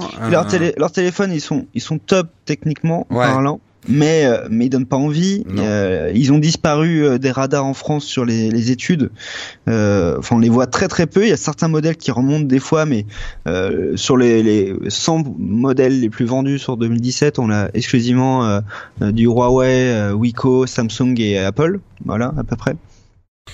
Donc, Ouais, Enfin, là où je suis ouais. plus mesuré que toi, c'est qu'il y a d'autres secteurs où on, d'ailleurs, on les attendait pas, ou par exemple la photo, ils cartonnent. Euh, La photo c'est- et cartonne, c'est ils vrai. cartonnent, ils ils font des très très bons produits. Photo et vidéo, euh, caméra, caméra de ciné, etc.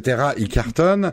Euh, Non, ils s'équipent même du Nikon. euh, Ouais, bah bien sûr, mais euh, et puis euh, le marché des, des puces, euh, les capteurs photo, ils Ouais, vendent les ça, ca- ouais. ils vendent les capteurs, mais pas que Nikon, ils vendent les capteurs photo à absolument tout le monde, ouais, à part. Canon et encore Canon a pris. Leur part de marché, elle est gigantesque. Elle est gigantesque, ils sont leaders. 60% euh, ou Mm. 50%, je sais plus. Mais en tout cas, ils ont plus que leurs concurrents. Euh, Ah bah bien sûr, bah après t'as, oui, t'en as quelques-uns, genre Toshiba et tout ça qui font du capteur. Canon faisait encore ses capteurs, mais à mon avis, ils vont pas tarder à lâcher puisqu'ils ont commencé à mettre du Sony dans certains appareils euh, milieu de gamme. Au niveau du jeu vidéo, la PS4, quand même, mon bon monsieur, euh, c'est pas mal. Non mais quand tu même. cites, tu cites les bons trucs. Euh, Bah, tu toi, tu cites les mauvais, je contrebalance. Non non non, je dis pas que c'est une catastrophe Sony, mais tu me, en tant que voilà, tu me tu me poses la question. Moi, je suis plus smartphone et c'est difficile. C'est très difficile en smartphone. Oui, mais il y a un moment, euh, monsieur Ulrich, c'est les chiffres qui parlent. Et ils ont dégagé 8500 milliards de yens, c'est-à-dire 62 Encore, milliards d'euros pour l'année fiscale en cours, Oui. en accouchant d'un bénéfice net de 482 milliards de yens, 3,5 milliards d'euros. C'est pas mal quand même. C'est pas, pas mal. mal. Non, c'est pas mal. Par Mais rapport à disons que- 2012 où ils crachaient de l'argent par tous les trous quand même. Hein, effectivement, il a, il- il a- voilà. On peut, ils dire, ont, on peut euh, dire bravo monsieur euh, euh, monsieur merde j'ai oublié son nom euh, monsieur Hirai Kazirai. Kazirai. Euh, mais il va partir. voilà. Non, alors il reste quand même au board, mais il va être remplacé par Kenny Kenicho. Putain, les noms japonais c'est encore pire que les polonais pour moi.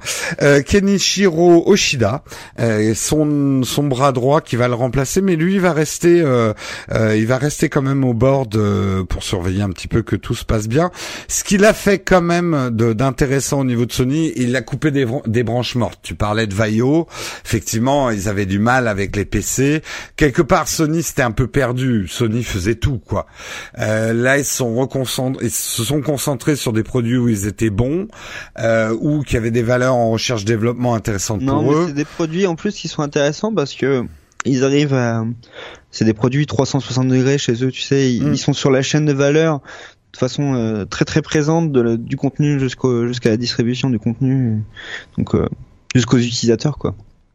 Donc euh, ça, il y a très très peu d'entreprises qui sont aussi présentes sur la chaîne de valeur. euh. Ouais, puis bah ils ont pas disparu. Moi, je me souviens en 2012, on disait oh, Sony, ça sent le sapin, euh, et, ils sont toujours là et, et quand même ils ont des beaux succès. Moi, je suis très content de les voir euh, dans le monde de la photo parce que ils, ils réveillent un petit peu le monde de la photo qui s'était un peu endormi sur Canon et Nikon.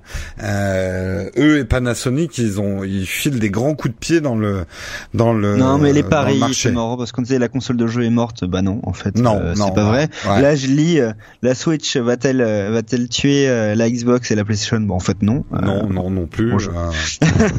enfin, oui, non, mais c'est toujours marrant les pronostics un peu définitifs de bah, concerts. ça fait ça fait du clic quoi. Ça fait du clic, ça fait du clic.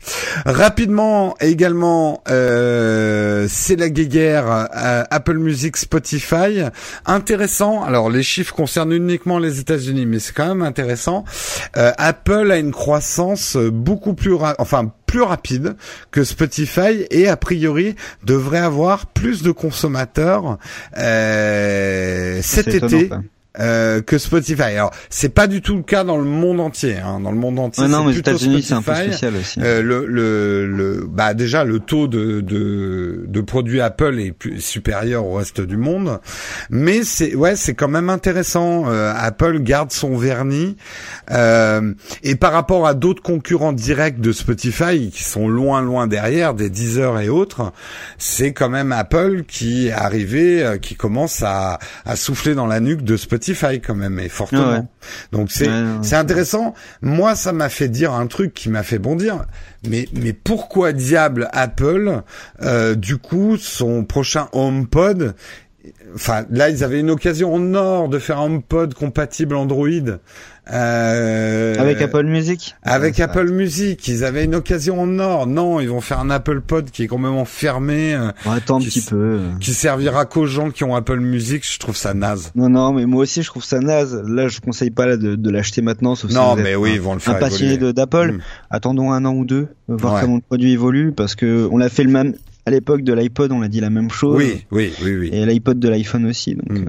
Et puis euh, faisons notre mea culpa de Chroniqueur Tech, le nombre de fois qu'on a dit mais mais qu'est-ce qui branle Apple? C'est quoi là cette espèce de de grand iPhone dont personne ne voudra, on n'en a pas besoin euh, quand ils ont présenté l'iPad ou bref ça. Non, mais après c'est marrant parce que on peut déconseiller. Je pense qu'il faut juste prendre du recul. On peut déconseiller un produit à sa sortie. Mm. L'achetez pas, attendez. Mais, mais derrière, on peut avoir une vision différente sur le succès du produit, qui, qui est pas seulement lié à ce premier modèle et cette date de commercialisation, parce qu'on a tendance toujours à, à raisonner euh, à court terme. Et... Bah, c'est vrai que nous, on est beaucoup sur l'horloge des sorties, des nouveaux produits, de tout ça. Mais là où tu as complètement raison, moi, je sais que de plus en plus, que ce soit en photo, smartphone, euh, tout un tas de domaines, euh, je prône la patience et acheter le produit de, de l'année dernière. Hein. Euh... Mais moi, je suivrai jamais ce conseil parce que je suis un early adopter. Mais oui, bah, c'est notre boulot. Mais il faut que des gens comme nous se plantent euh, pour que derrière des gens achètent. Euh, avec toutes les recommandations possibles. Ouais, enfin moi je sais que aujourd'hui, par exemple, l'iPhone que je conseille le plus, c'est l'iPhone 7. C'est c'est le meilleur rapport qualité-prix aujourd'hui euh, chez Apple. C'est pas l'iPhone 10 ni l'Apple 8, hein. Euh, l'iPhone 8. Hein. Ouais, moi jusqu'à décembre dernier, je conseillais Galaxy S7 chez Samsung ou, d'autres produits comme ça. Ouais, c'est sûr. Il y a très très peu de marques où on conseille le dernier produit. Il y a que par exemple des marques comme chez OnePlus où où il y a un seul modèle où j'ai plus tendance à conseiller le dernier parce que souvent le rapport qualité-prix est quand même présent. Et sinon, les autres marques, euh, Bah, le, le, prix de d'accessibilité des early adopters est, devenu très très cher. Hein. Il faut faut avoir des poches profondes pour suivre, euh, suivre les dernières tendances. Je pense aux hein. gens qui ont dépensé 1000 euros pour un Galaxy Note 8, on les trouve à 600, 700 aujourd'hui. Ouais, ouais. C'est quand même une baisse sévère, ouais. Ouais. Je pas, heureusement, il a pas eu de problème celui-ci, tu vois. Oui, ils ont un peu flambé sur les prix, mais euh, sinon c'est c'est un autre débat. Euh, J'avais dit que j'arrêtais en 2018 les blagues sur le Note 7, mais euh, désolé, je t'ai euh, tendu. Une ouais, tu m'as tendu une perche que j'ai, je me suis empressé de faire brûler d'ailleurs. Euh, parlons un petit peu, et ça c'est peut-être toi qui va un peu nous nous, nous, aider sur qu'est-ce qui s'est passé avec les NEM. désolé, hein, c'est effectivement la crypto devise euh, la plateforme japonaise euh, CoinCheck, euh, qui s'est fait braquer 500 millions de dollars envolés en une nuit manifestement. Comment c'est possible Est-ce que c'est vraiment le plus gros crypto braquage de l'histoire? Et Là, euh, on rajoutera des news. Je viens de lire une news de ce matin, euh, parce qu'a priori le gouvernement japonais les avait prévenus que ça allait arriver. Donc euh, le gouvernement japonais est furax hein, sur cette histoire. Ouais. Bah, alors j'ai suivi l'affaire d'assez loin, mais elle est, elle est, c'est typique de n'importe quelle plateforme et crypto-monnaie qui du jour au lendemain explose, c'est que l'infrastructure et euh, tout n'a pas été prévu pour euh, une utilisation si massive. Et il s'est passé du coup euh, la même chose pour pour pour ces millions de dollars qui ont été envolés, c'est-à-dire qu'en gros il y a eu un, ce qu'on appelle un crypto braquage, il y a eu une faille de sécurité qui était présente. Et comme la, la, plateforme est devenue de plus en plus populaire, il y a beaucoup de, de de, de pirates qui sont intéressés à cette plateforme et effectivement ils ont trouvé cette faille ils ont volé l'argent. Et euh, donc là, c'est pas la première fois que ça arrive. Donc là, il y a plusieurs euh, hypothèses, il y a plusieurs euh, solutions possibles. On peut décider de hard forker une monnaie, c'est-à-dire de la cloner juste avant son piratage. Mais a priori, alors j'ai pas tout suivi, mais ce que j'ai compris, c'est qu'en fait, ils ont préféré essayer de, de traquer la monnaie perdue pour la mmh. récupérer. C'est ça, de la marquer en fait. De... Ouais. Mmh. Donc voilà, euh, il y a eu une négligence de sécurité qui a été importante mais elle est symptomatique d'un marché qui est en train de qui est en croissance euh, fulgurante et avec euh, derrière euh, et avec très peu de, de régulation c'est-à-dire un peu tout le monde peut être sur ce marché bah c'est aussi le la, la, la valeur de la monnaie hein. ouais c'est la valeur de la, monnaie. mais c'est aussi sa faiblesse. On va pas refaire un tout sur non non là ce qui s'est passé c'est vraiment une faille de sécurité sur une plateforme qui était au début sûrement utilisée par quelques milliers de personnes et ça marchait très bien. Puis elle est devenue populaire elle a été utilisée par des millions de personnes. Et là, euh, la faille de sécurité, elle a intéressé un peu plus de monde. Donc derrière, euh, c'est plus la capacité à ces plateformes à réagir face à ce type de problème qui est intéressante que finalement le vol d'argent, même si c'est dommage qui est ce qu'est ça, mais euh, mais c'est un peu comme dans les banques modernes et, les, anciennes banques où il y avait des cambrioleurs qui volaient qui, qui, volaient des lingots, bah, aujourd'hui c'est beaucoup plus compliqué d'aller voler une banque parce que déjà il y a très peu d'argent disponible, euh, parce qu'il y a des systèmes de sécurité euh, avancés. Enfin voilà, euh, finalement on les euh, voilà, ah, enfin, un, deux, qui se protègent. Un, demi milliard c'est quand même pas mal. Hein, oui. 500 millions de dollars, c'est c'est du joli du joli braquage. Hein. Euh, ouais, mais regarde, euh, finalement, les braquages qu'on avait à l'époque sur les dollars aux États-Unis, etc., etc. Enfin, finalement, bon, on voit un peu les, les solutions qui ont été qui ont été mis en place. Donc, par exemple, on, balance de la peinture sur les billets, ça les rend. Oui, mais. Enfin, tu vois, je veux dire, finalement, c'est un peu comme le spray indélébile qui, qui, est, qui est balancé sur les billets de banque qu'on vole. Donc là, il y a des solutions. Moi, c'est plus la capacité à ces plateformes et à tous ces acteurs de, de, réagir à des problèmes qui sont pour moi euh, voilà, qui sont pour moi qu'on pouvait, qu'on peut attendre, hein, qu'on peut, attendre.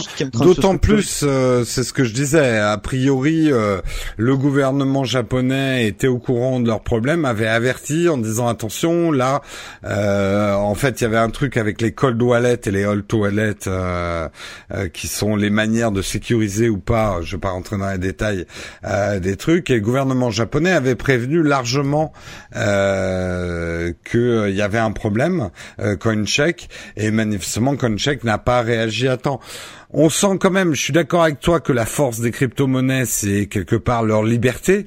Euh, comme je le disais dans une image poétique, euh, les crypto-monnaies sont des, des Mustangs dans les plaines de l'Ouest, euh, libres et qui courent sans barrière et sans contrainte et qui sont extrêmement performantes, mais qui peuvent aussi tomber dans un précipice du coup. Mm. c'est comme ça qu'il faut envisager les crypto-monnaies. C'est que quelque part le prix de cette liberté, c'est que euh, les acteurs des crypto-monnaies, il n'y a pas vraiment de garde-fou. Hein, euh, bah si, on dirait pas jusque là parce que la monnaie en tant que telle, elle, est là, elle est censée euh, être sécurisée et, disponible et accessible. Mais, enfin, ça dépend des monnaies encore, faut pas tout confondre. Mais moi, je, vois juste un marché qui voilà, qui, se structure. Les, on va, on va, on va en voir on va en voir sûrement beaucoup d'autres, des problèmes comme ça. Hmm. Mais ce qu'on voit derrière, c'est que les plateformes deviennent de plus en plus sûres. Oui, c'est une euh, évolution. C'est quand même très jeune. Euh, bah oui. Oui, pour une monnaie, euh, une monnaie, ça. Alors oui, la première monnaie, on a ramassé un coquillage sur la plage et on a dit. Non, mais là, on parle d'un truc qui pourrait remplacer dans. Voilà, qui pourrait remplacer le système monétaire actuel. Ouais, et étatique, tu vois. Enfin, je sais pas toi, mais moi je crois fondamentalement à la technologie des crypto-monnaies. Euh, après la situation actuelle, je suis beaucoup plus mesuré sur la situation actuelle, mais la technologie, pour moi, n'est absolument pas remise en cause euh, par par ce qui se passe. Mais on est dans une mm. période très pionnière, effectivement. Il y, a, y, a, un côté, euh, ça ressemble à la ruée vers l'or dans le Klondike, hein, un côté un peu cowboy. Euh, je reviens sur mes Mustangs dans les plaines de l'Ouest. Non, c'est vrai que j'en parlais, c'est ça. Hein, euh, vrai cambriolage. Et n'oubliez pas que ceux qui ont fait fortune, c'est les marchands de pelles hein, à la ruée vers l'or. Hein, c'est ce qu'on disait, mais les marchands de pelles, pour moi, c'est plus les, les fondeurs vendeurs aujourd'hui, mais bon, qui vendent leur, leur carte hmm. graphique. Oui, oui, ah bah oui, oui, oui. Bah c'est bon, c'est des news que j'ai pas mis, mais c'est pas un hasard si Samsung lance une catégorie de processeurs dédiés au minage. Hein. Euh, ouais, c'est pas les seuls, hein, mais c'est en, en, tout cas, on vous informe en temps réel. Et il neige, mais magnifiquement là sur Paris. Ah, ça va être violent. Je vais mettre les moon boots. Ah, très très belle neige là sur Paris. J'adore. Je vais aller faire des photos. météo. Météo, météo, en direct. Vous ne le verrez pas parce que on sera diffusé après, mais c'est pas grave. Ça devrait durer deux trois jours. Ah ouais. Bon, en attendant notre émission, faut pas qu'elle dure deux trois jours. J'ai enlevé quelques articles parce que sinon on n'arrivera ouais, jamais au bout. Il pas falloir, voilà. Ouais, on va on va pas traîner. Je voulais, alors j'en ai gardé trois pour finir très rapidement parce que je voulais ton avis là-dessus. L'histoire de Logan Paul, le YouTuber qui a filmé euh, un suicidé dans la forêt japonaise, qui on va dire le l'ultime bad buzz de la longue série noire concernant YouTube, a fait une vidéo, on va dire euh, de mea pas d'excuses, s'est fait aussi interviewer, euh, enfin mène une grande campagne de RP pour faire son son retour. Euh, qu'est-ce que t'en as pensé? Est-ce que t'as as vu cette vidéo? Est-ce que est-ce que qu'est-ce que t'en penses? Je l'ai vu en, partie. J'ai vu aussi un peu l'interview Good Morning America en partie. J'ai vu des, morceaux. Euh, moi, c'est intéressant. Euh, j'ai plus l'impression d'un gosse qui, qui, devient adolescent ou d'un adolescent qui devient un peu adulte. Mais mais euh, c'est un peu maladroit à la fois. Puis en même temps, il a fait ce qu'il fallait faire à sa place, c'est-à-dire euh, une grosse excuse, euh, bien visible parce qu'il s'est rendu compte que du jour au lendemain, il y avait des millions de gens qui le détestaient et qu'avant ces gens-là, peut-être qu'ils existaient, mais ils le disaient pas. et au fort, ils n'avaient pas une, une raison principale de. de Parce qu'on le rappelle, hein, ses, ses, fans, en tout cas son cœur de fan, ne s'est pas offusqué de la vidéo. C'est plus, euh, on va dire, l'opinion le, publique qui euh, s'est choqué de ça. Si on en parle, parce que Logan Paul, on en a, et toi et moi, je pense absolument rien à foutre. Ah ouais, euh, on est clair là-dessus. Non, on a notre Squeezie national, nous, on n'a pas besoin de. Ouais, mais, euh, ah, franchement, je les comparerais non, mais pas. Attends, Squeezie, il est très très bien. Ah, il est bon. Hein, il fait le même métier. Il n'a pas toujours été bon pour moi, Squeezie, mais en ce moment, il est bon. Non, mais il fait le même métier. C'est juste que. Oui, oui, il fait le même métier. Il le tout à fait, fait. avec euh, avec du bon sens, peut-être un plus de bon sens, même si ça lui arrive de moi, faire des moi, erreurs. Ouais, sur euh, sur, euh, sur l'histoire de Logan Paul, je suis un tout petit peu plus cynique que toi. Euh, Ah ouais. Pour moi, c'est un. Petit- il est immature, quoi. C'est. Ben, je pense pas qu'il est, il est, c'est un malin. Son frère aussi, c'est un malin. Quelque part, ils, ils ont fait leur notoriété sur des bad buzz. Alors peut-être qu'il a poussé pour lui un peu le bouchon trop loin. On va voir comment il revient. Euh, mais moi j'ai le pronostic qui va. euh, et d'ailleurs ça a l'air de se confirmer. Il a mis sur Instagram euh, une photo. je suis allé faire du parachutisme. Mon parachute principal ne s'est pas ouvert. J'ai dû utiliser le parachute de secours.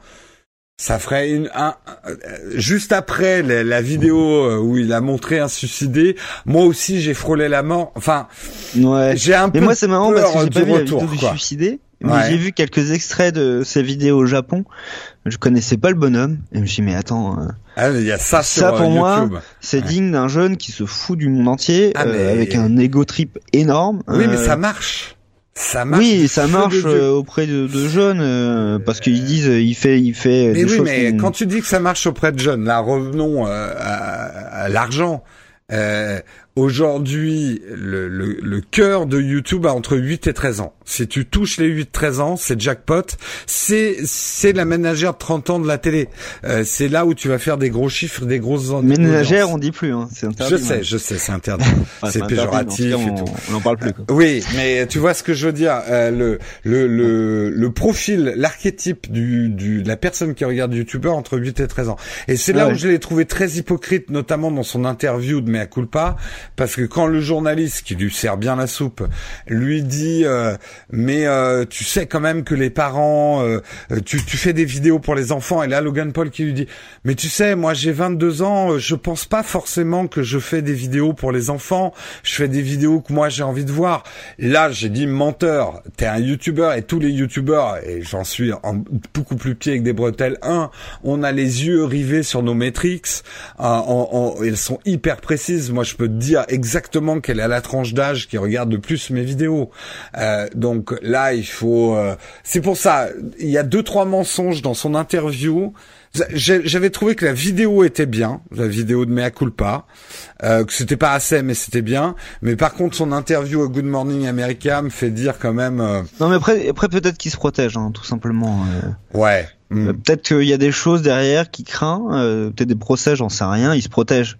Je pense que c'est aussi euh, des conseils qu'on lui donne. Oui, oui, mais je pense qu'il est très très bien conseillé. C'est pour ça que je pense que il a toute une équipe derrière lui, hein, de, de, Bon, euh, de c'est- spin doctor. Hein. C'était marrant à regarder, mais je pense que dans, dans un an, on aura totalement oublié, oublié ça. mais- Ah, à voir. Oh, Ça sera que bien, tiens, on donne rendez-vous au rendez-vous tech. Rendez-vous dans un an. Que sera devenu Logan Paul? Logan, pour moi, ce sera plutôt qu'un un acteur un personnage euh, de film, euh, de, cinéma. film. Sera revenu ça et ça sera très bien. Ah ouais.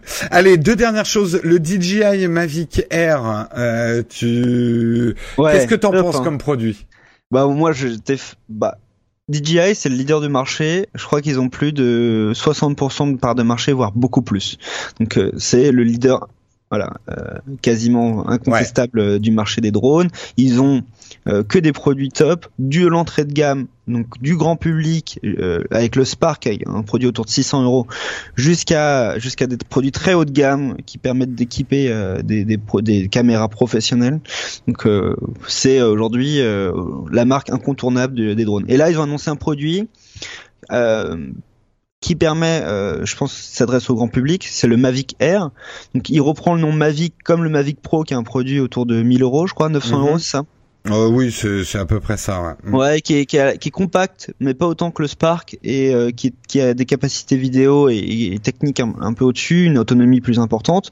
Et là, il présente le Mavic Air, qui est entre les deux. Voilà, euh, il est entre le Spark et le Mavic Ouais, Pro. par certains aspects, quand même, le R est supérieur au Pro. Hein, euh. Bah, quel aspect du coup Eh ben, euh, les caméras à l'arrière, par exemple. Euh, détection de mouvement. Euh, il est plus, il est plus Il a une évolué autonomie, il a une autonomie qui est moins importante. de 2-3 minutes. Hein. Bah non, je crois que c'est à peu près, c'est 30 minutes pour le Mavic Platinum, et là on est à peu près à. Ah 20. oui, avec le Platinum, oui, d'accord, peut-être. Ouais, Ouais. ouais, Et ouais. le, et le Spark c'est 16, 16 à 20 ouais, minutes. ouais, ouais, ouais. Oui, oui, t'as raison sur l'autonomie. Mais par Mais exemple, après en, le termes de Pro caméra, à jour euh, euh, oui, sur le second semestre. euh, donc, euh, Oui, je pense, je pense aussi. euh, Mais là, on a une gamme effectivement très complète. Je suis pas. Après, on verra, mais je suis pas persuadé que le Mavic, dans son design pro et Platinum actuel, survive. Je pense que le DJI Mavic Air est là pour remplacer le Mavic, mais euh, on Hmm. verra.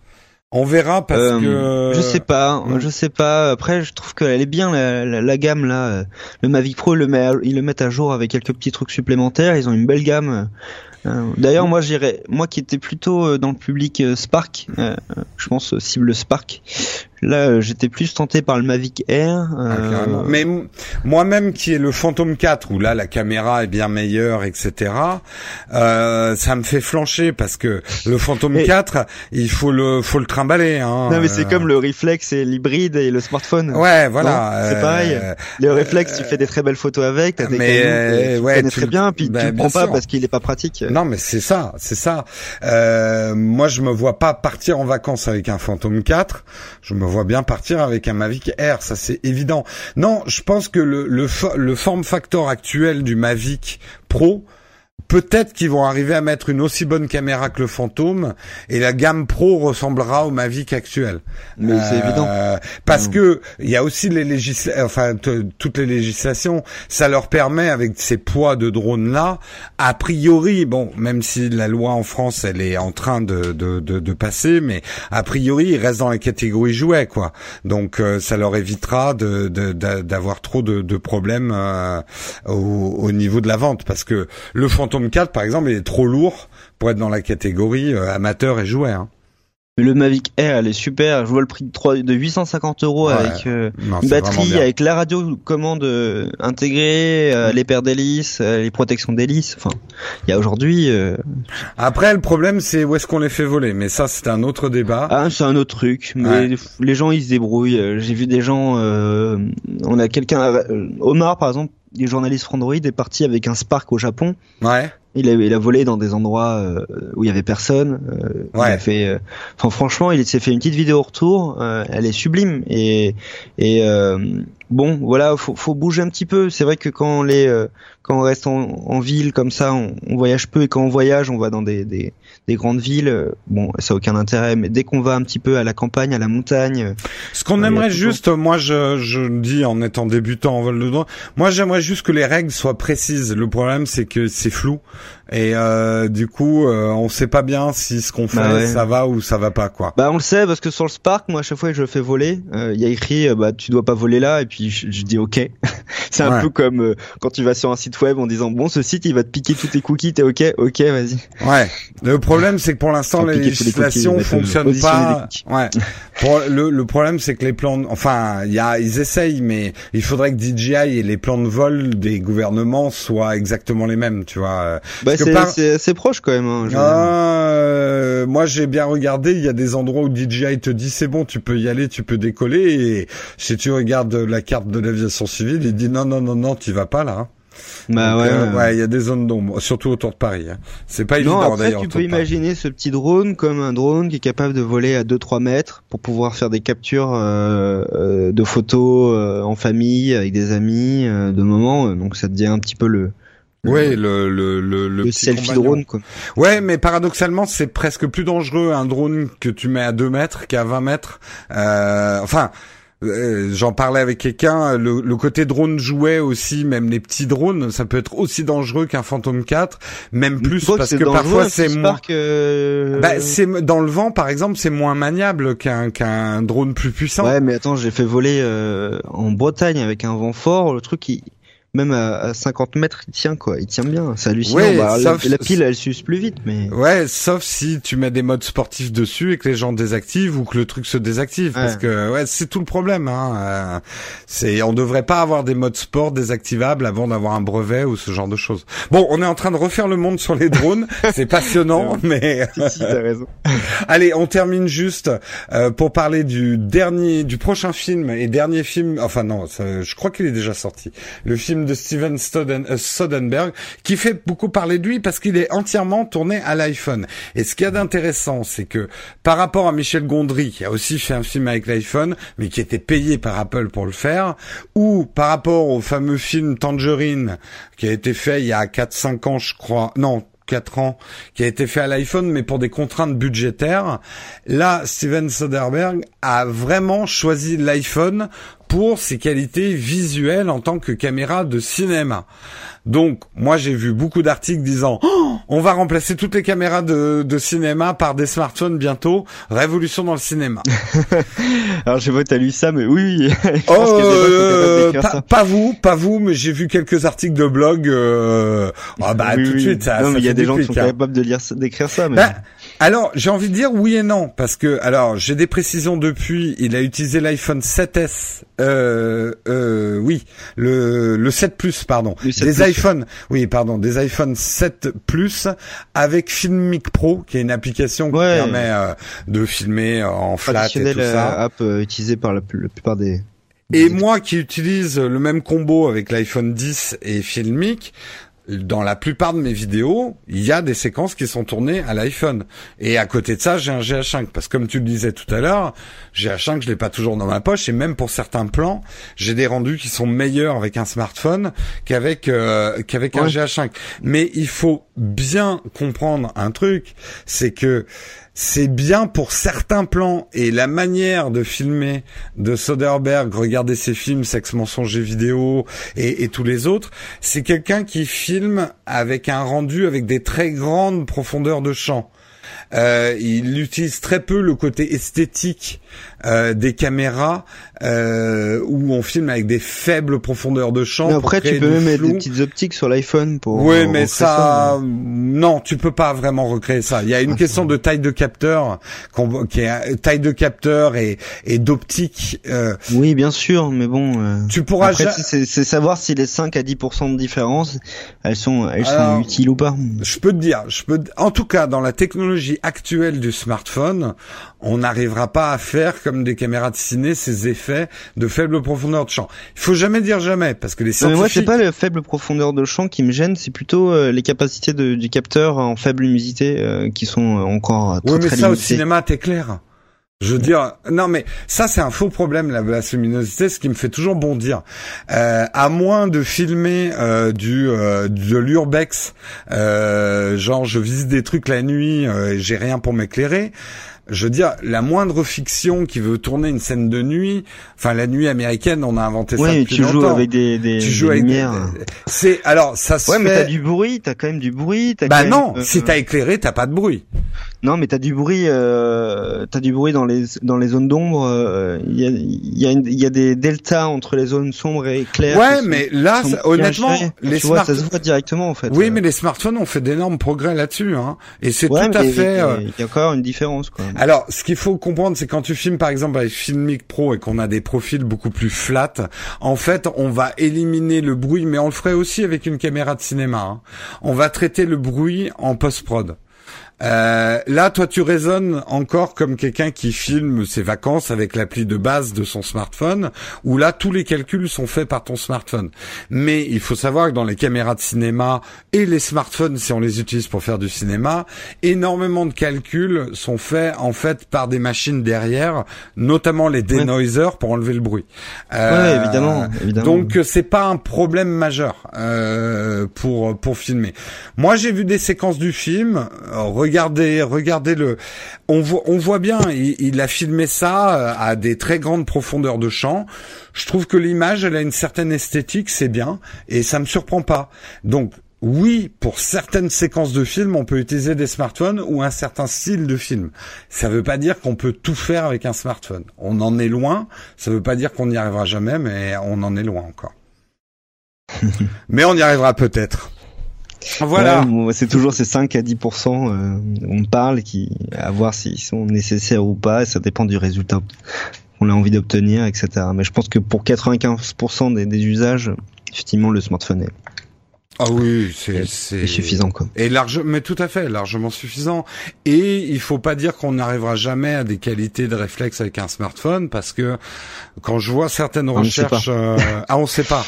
Et il y a des trucs qu'on voit aujourd'hui sur smartphone. Il y a deux trois ans, je t'aurais dit c'est pas possible. Ouais, moi j'ai j'ai vu le, je me suis beaucoup intéressé au L16, le Light 16, là. c'est ça, Mhm, Light mhm, 16 ou tout à fait, Ouais, c'est 16. Il avait 16 euh, 16 caméras à l'arrière sous Android là. Bon, le résultat est moyen, mais mais ils ont touché quelque chose. Quoi. Oui, oui, mais ça progresse. Et là, ils travaillent sur des optiques. euh, bon, enfin, là aussi, je pourrais en parler pendant des heures. des- mais ouais, sur des optiques miniaturisées parce que jusqu'ici, il y a la limite physique de la taille de l'optique. Mais ils sont en train de travailler sur des optiques miniaturisées qui, par des jeux de prismes, vont reproduire les effets de très grandes optiques, en fait. Donc, euh, ouais, il y a des, il y a des trucs de ouf qui se passent. ça, ça, ça va être même le titre de cet épisode. Il y a des, il y a des trucs de ouf qui se passent. Mais c'est dommage parce qu'on a parlé des résultats de, de grandes entreprises pendant pendant 20 minutes. Bah, C'est pas là où il y a des trucs de ouf qui se passent. Ah si, quand même, quand même. Ouais, Il y a de l'argent quoi. Mais... En tout cas, on arrive à la fin de cette émission, émission fleuve. Comme d'habitude, j'avais prévu un petit peu trop de sujets. On a dû en enlever euh, un petit peu.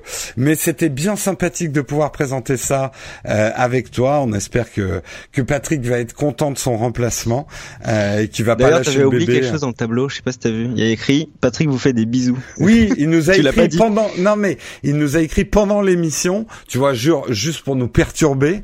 Pendant qu'on présentait, je l'ai vu taper. Patrick vous fait des bisous, bisous. Euh, et je lui ai répondu bisous d'ailleurs. Donc euh, Patrick est là, euh, il, nous écoute et il nous surveille. Ulrich, juste pour ceux qui t'ont peut-être découvert dans cette émission, euh, où est-ce qu'on peut te retrouver sur les internets? Ouais, moi je passe principal de mon temps sur Twitter, donc euh, Ulrich Rosier. Euh, vous pouvez aussi retrouver quelques papiers à moi sur Numérama et Frandroid, même si j'ai très très peu de temps pour écrire maintenant parce que bon, il y a 25 personnes à gérer quoi. Bah oui, ils écrivent Mais, à ta place. C'est une grande famille. Ouais, des gens qui écrivent très très bien. Ils Mhm. écrivent pas vraiment à ma place, mais ils font très très très bien le boulot. Euh, et ils le font même mieux. C'est aussi l'objectif d'une boîte.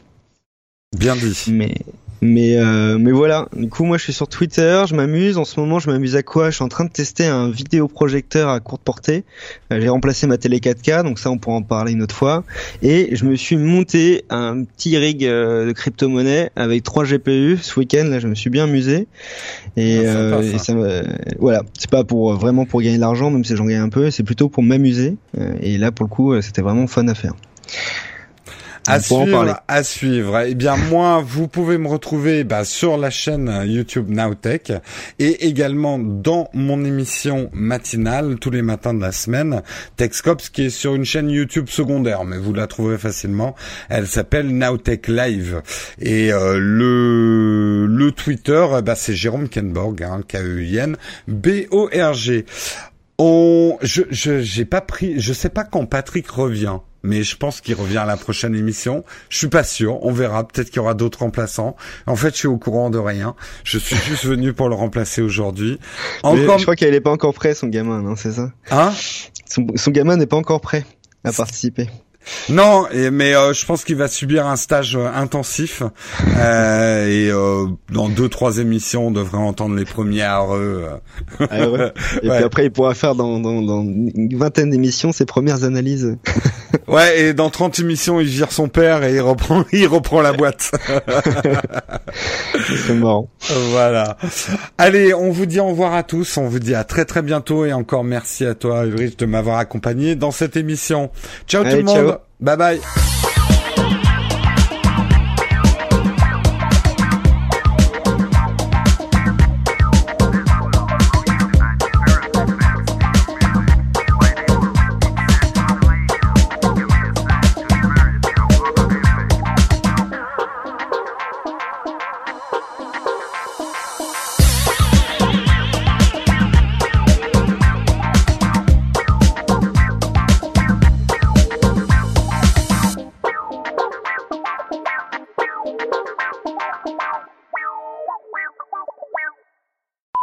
Ok, enregistrement lancé. Bonjour à toi Patrick et félicitations pour le ptio. Je fais des petits messages perso à Patrick. hein.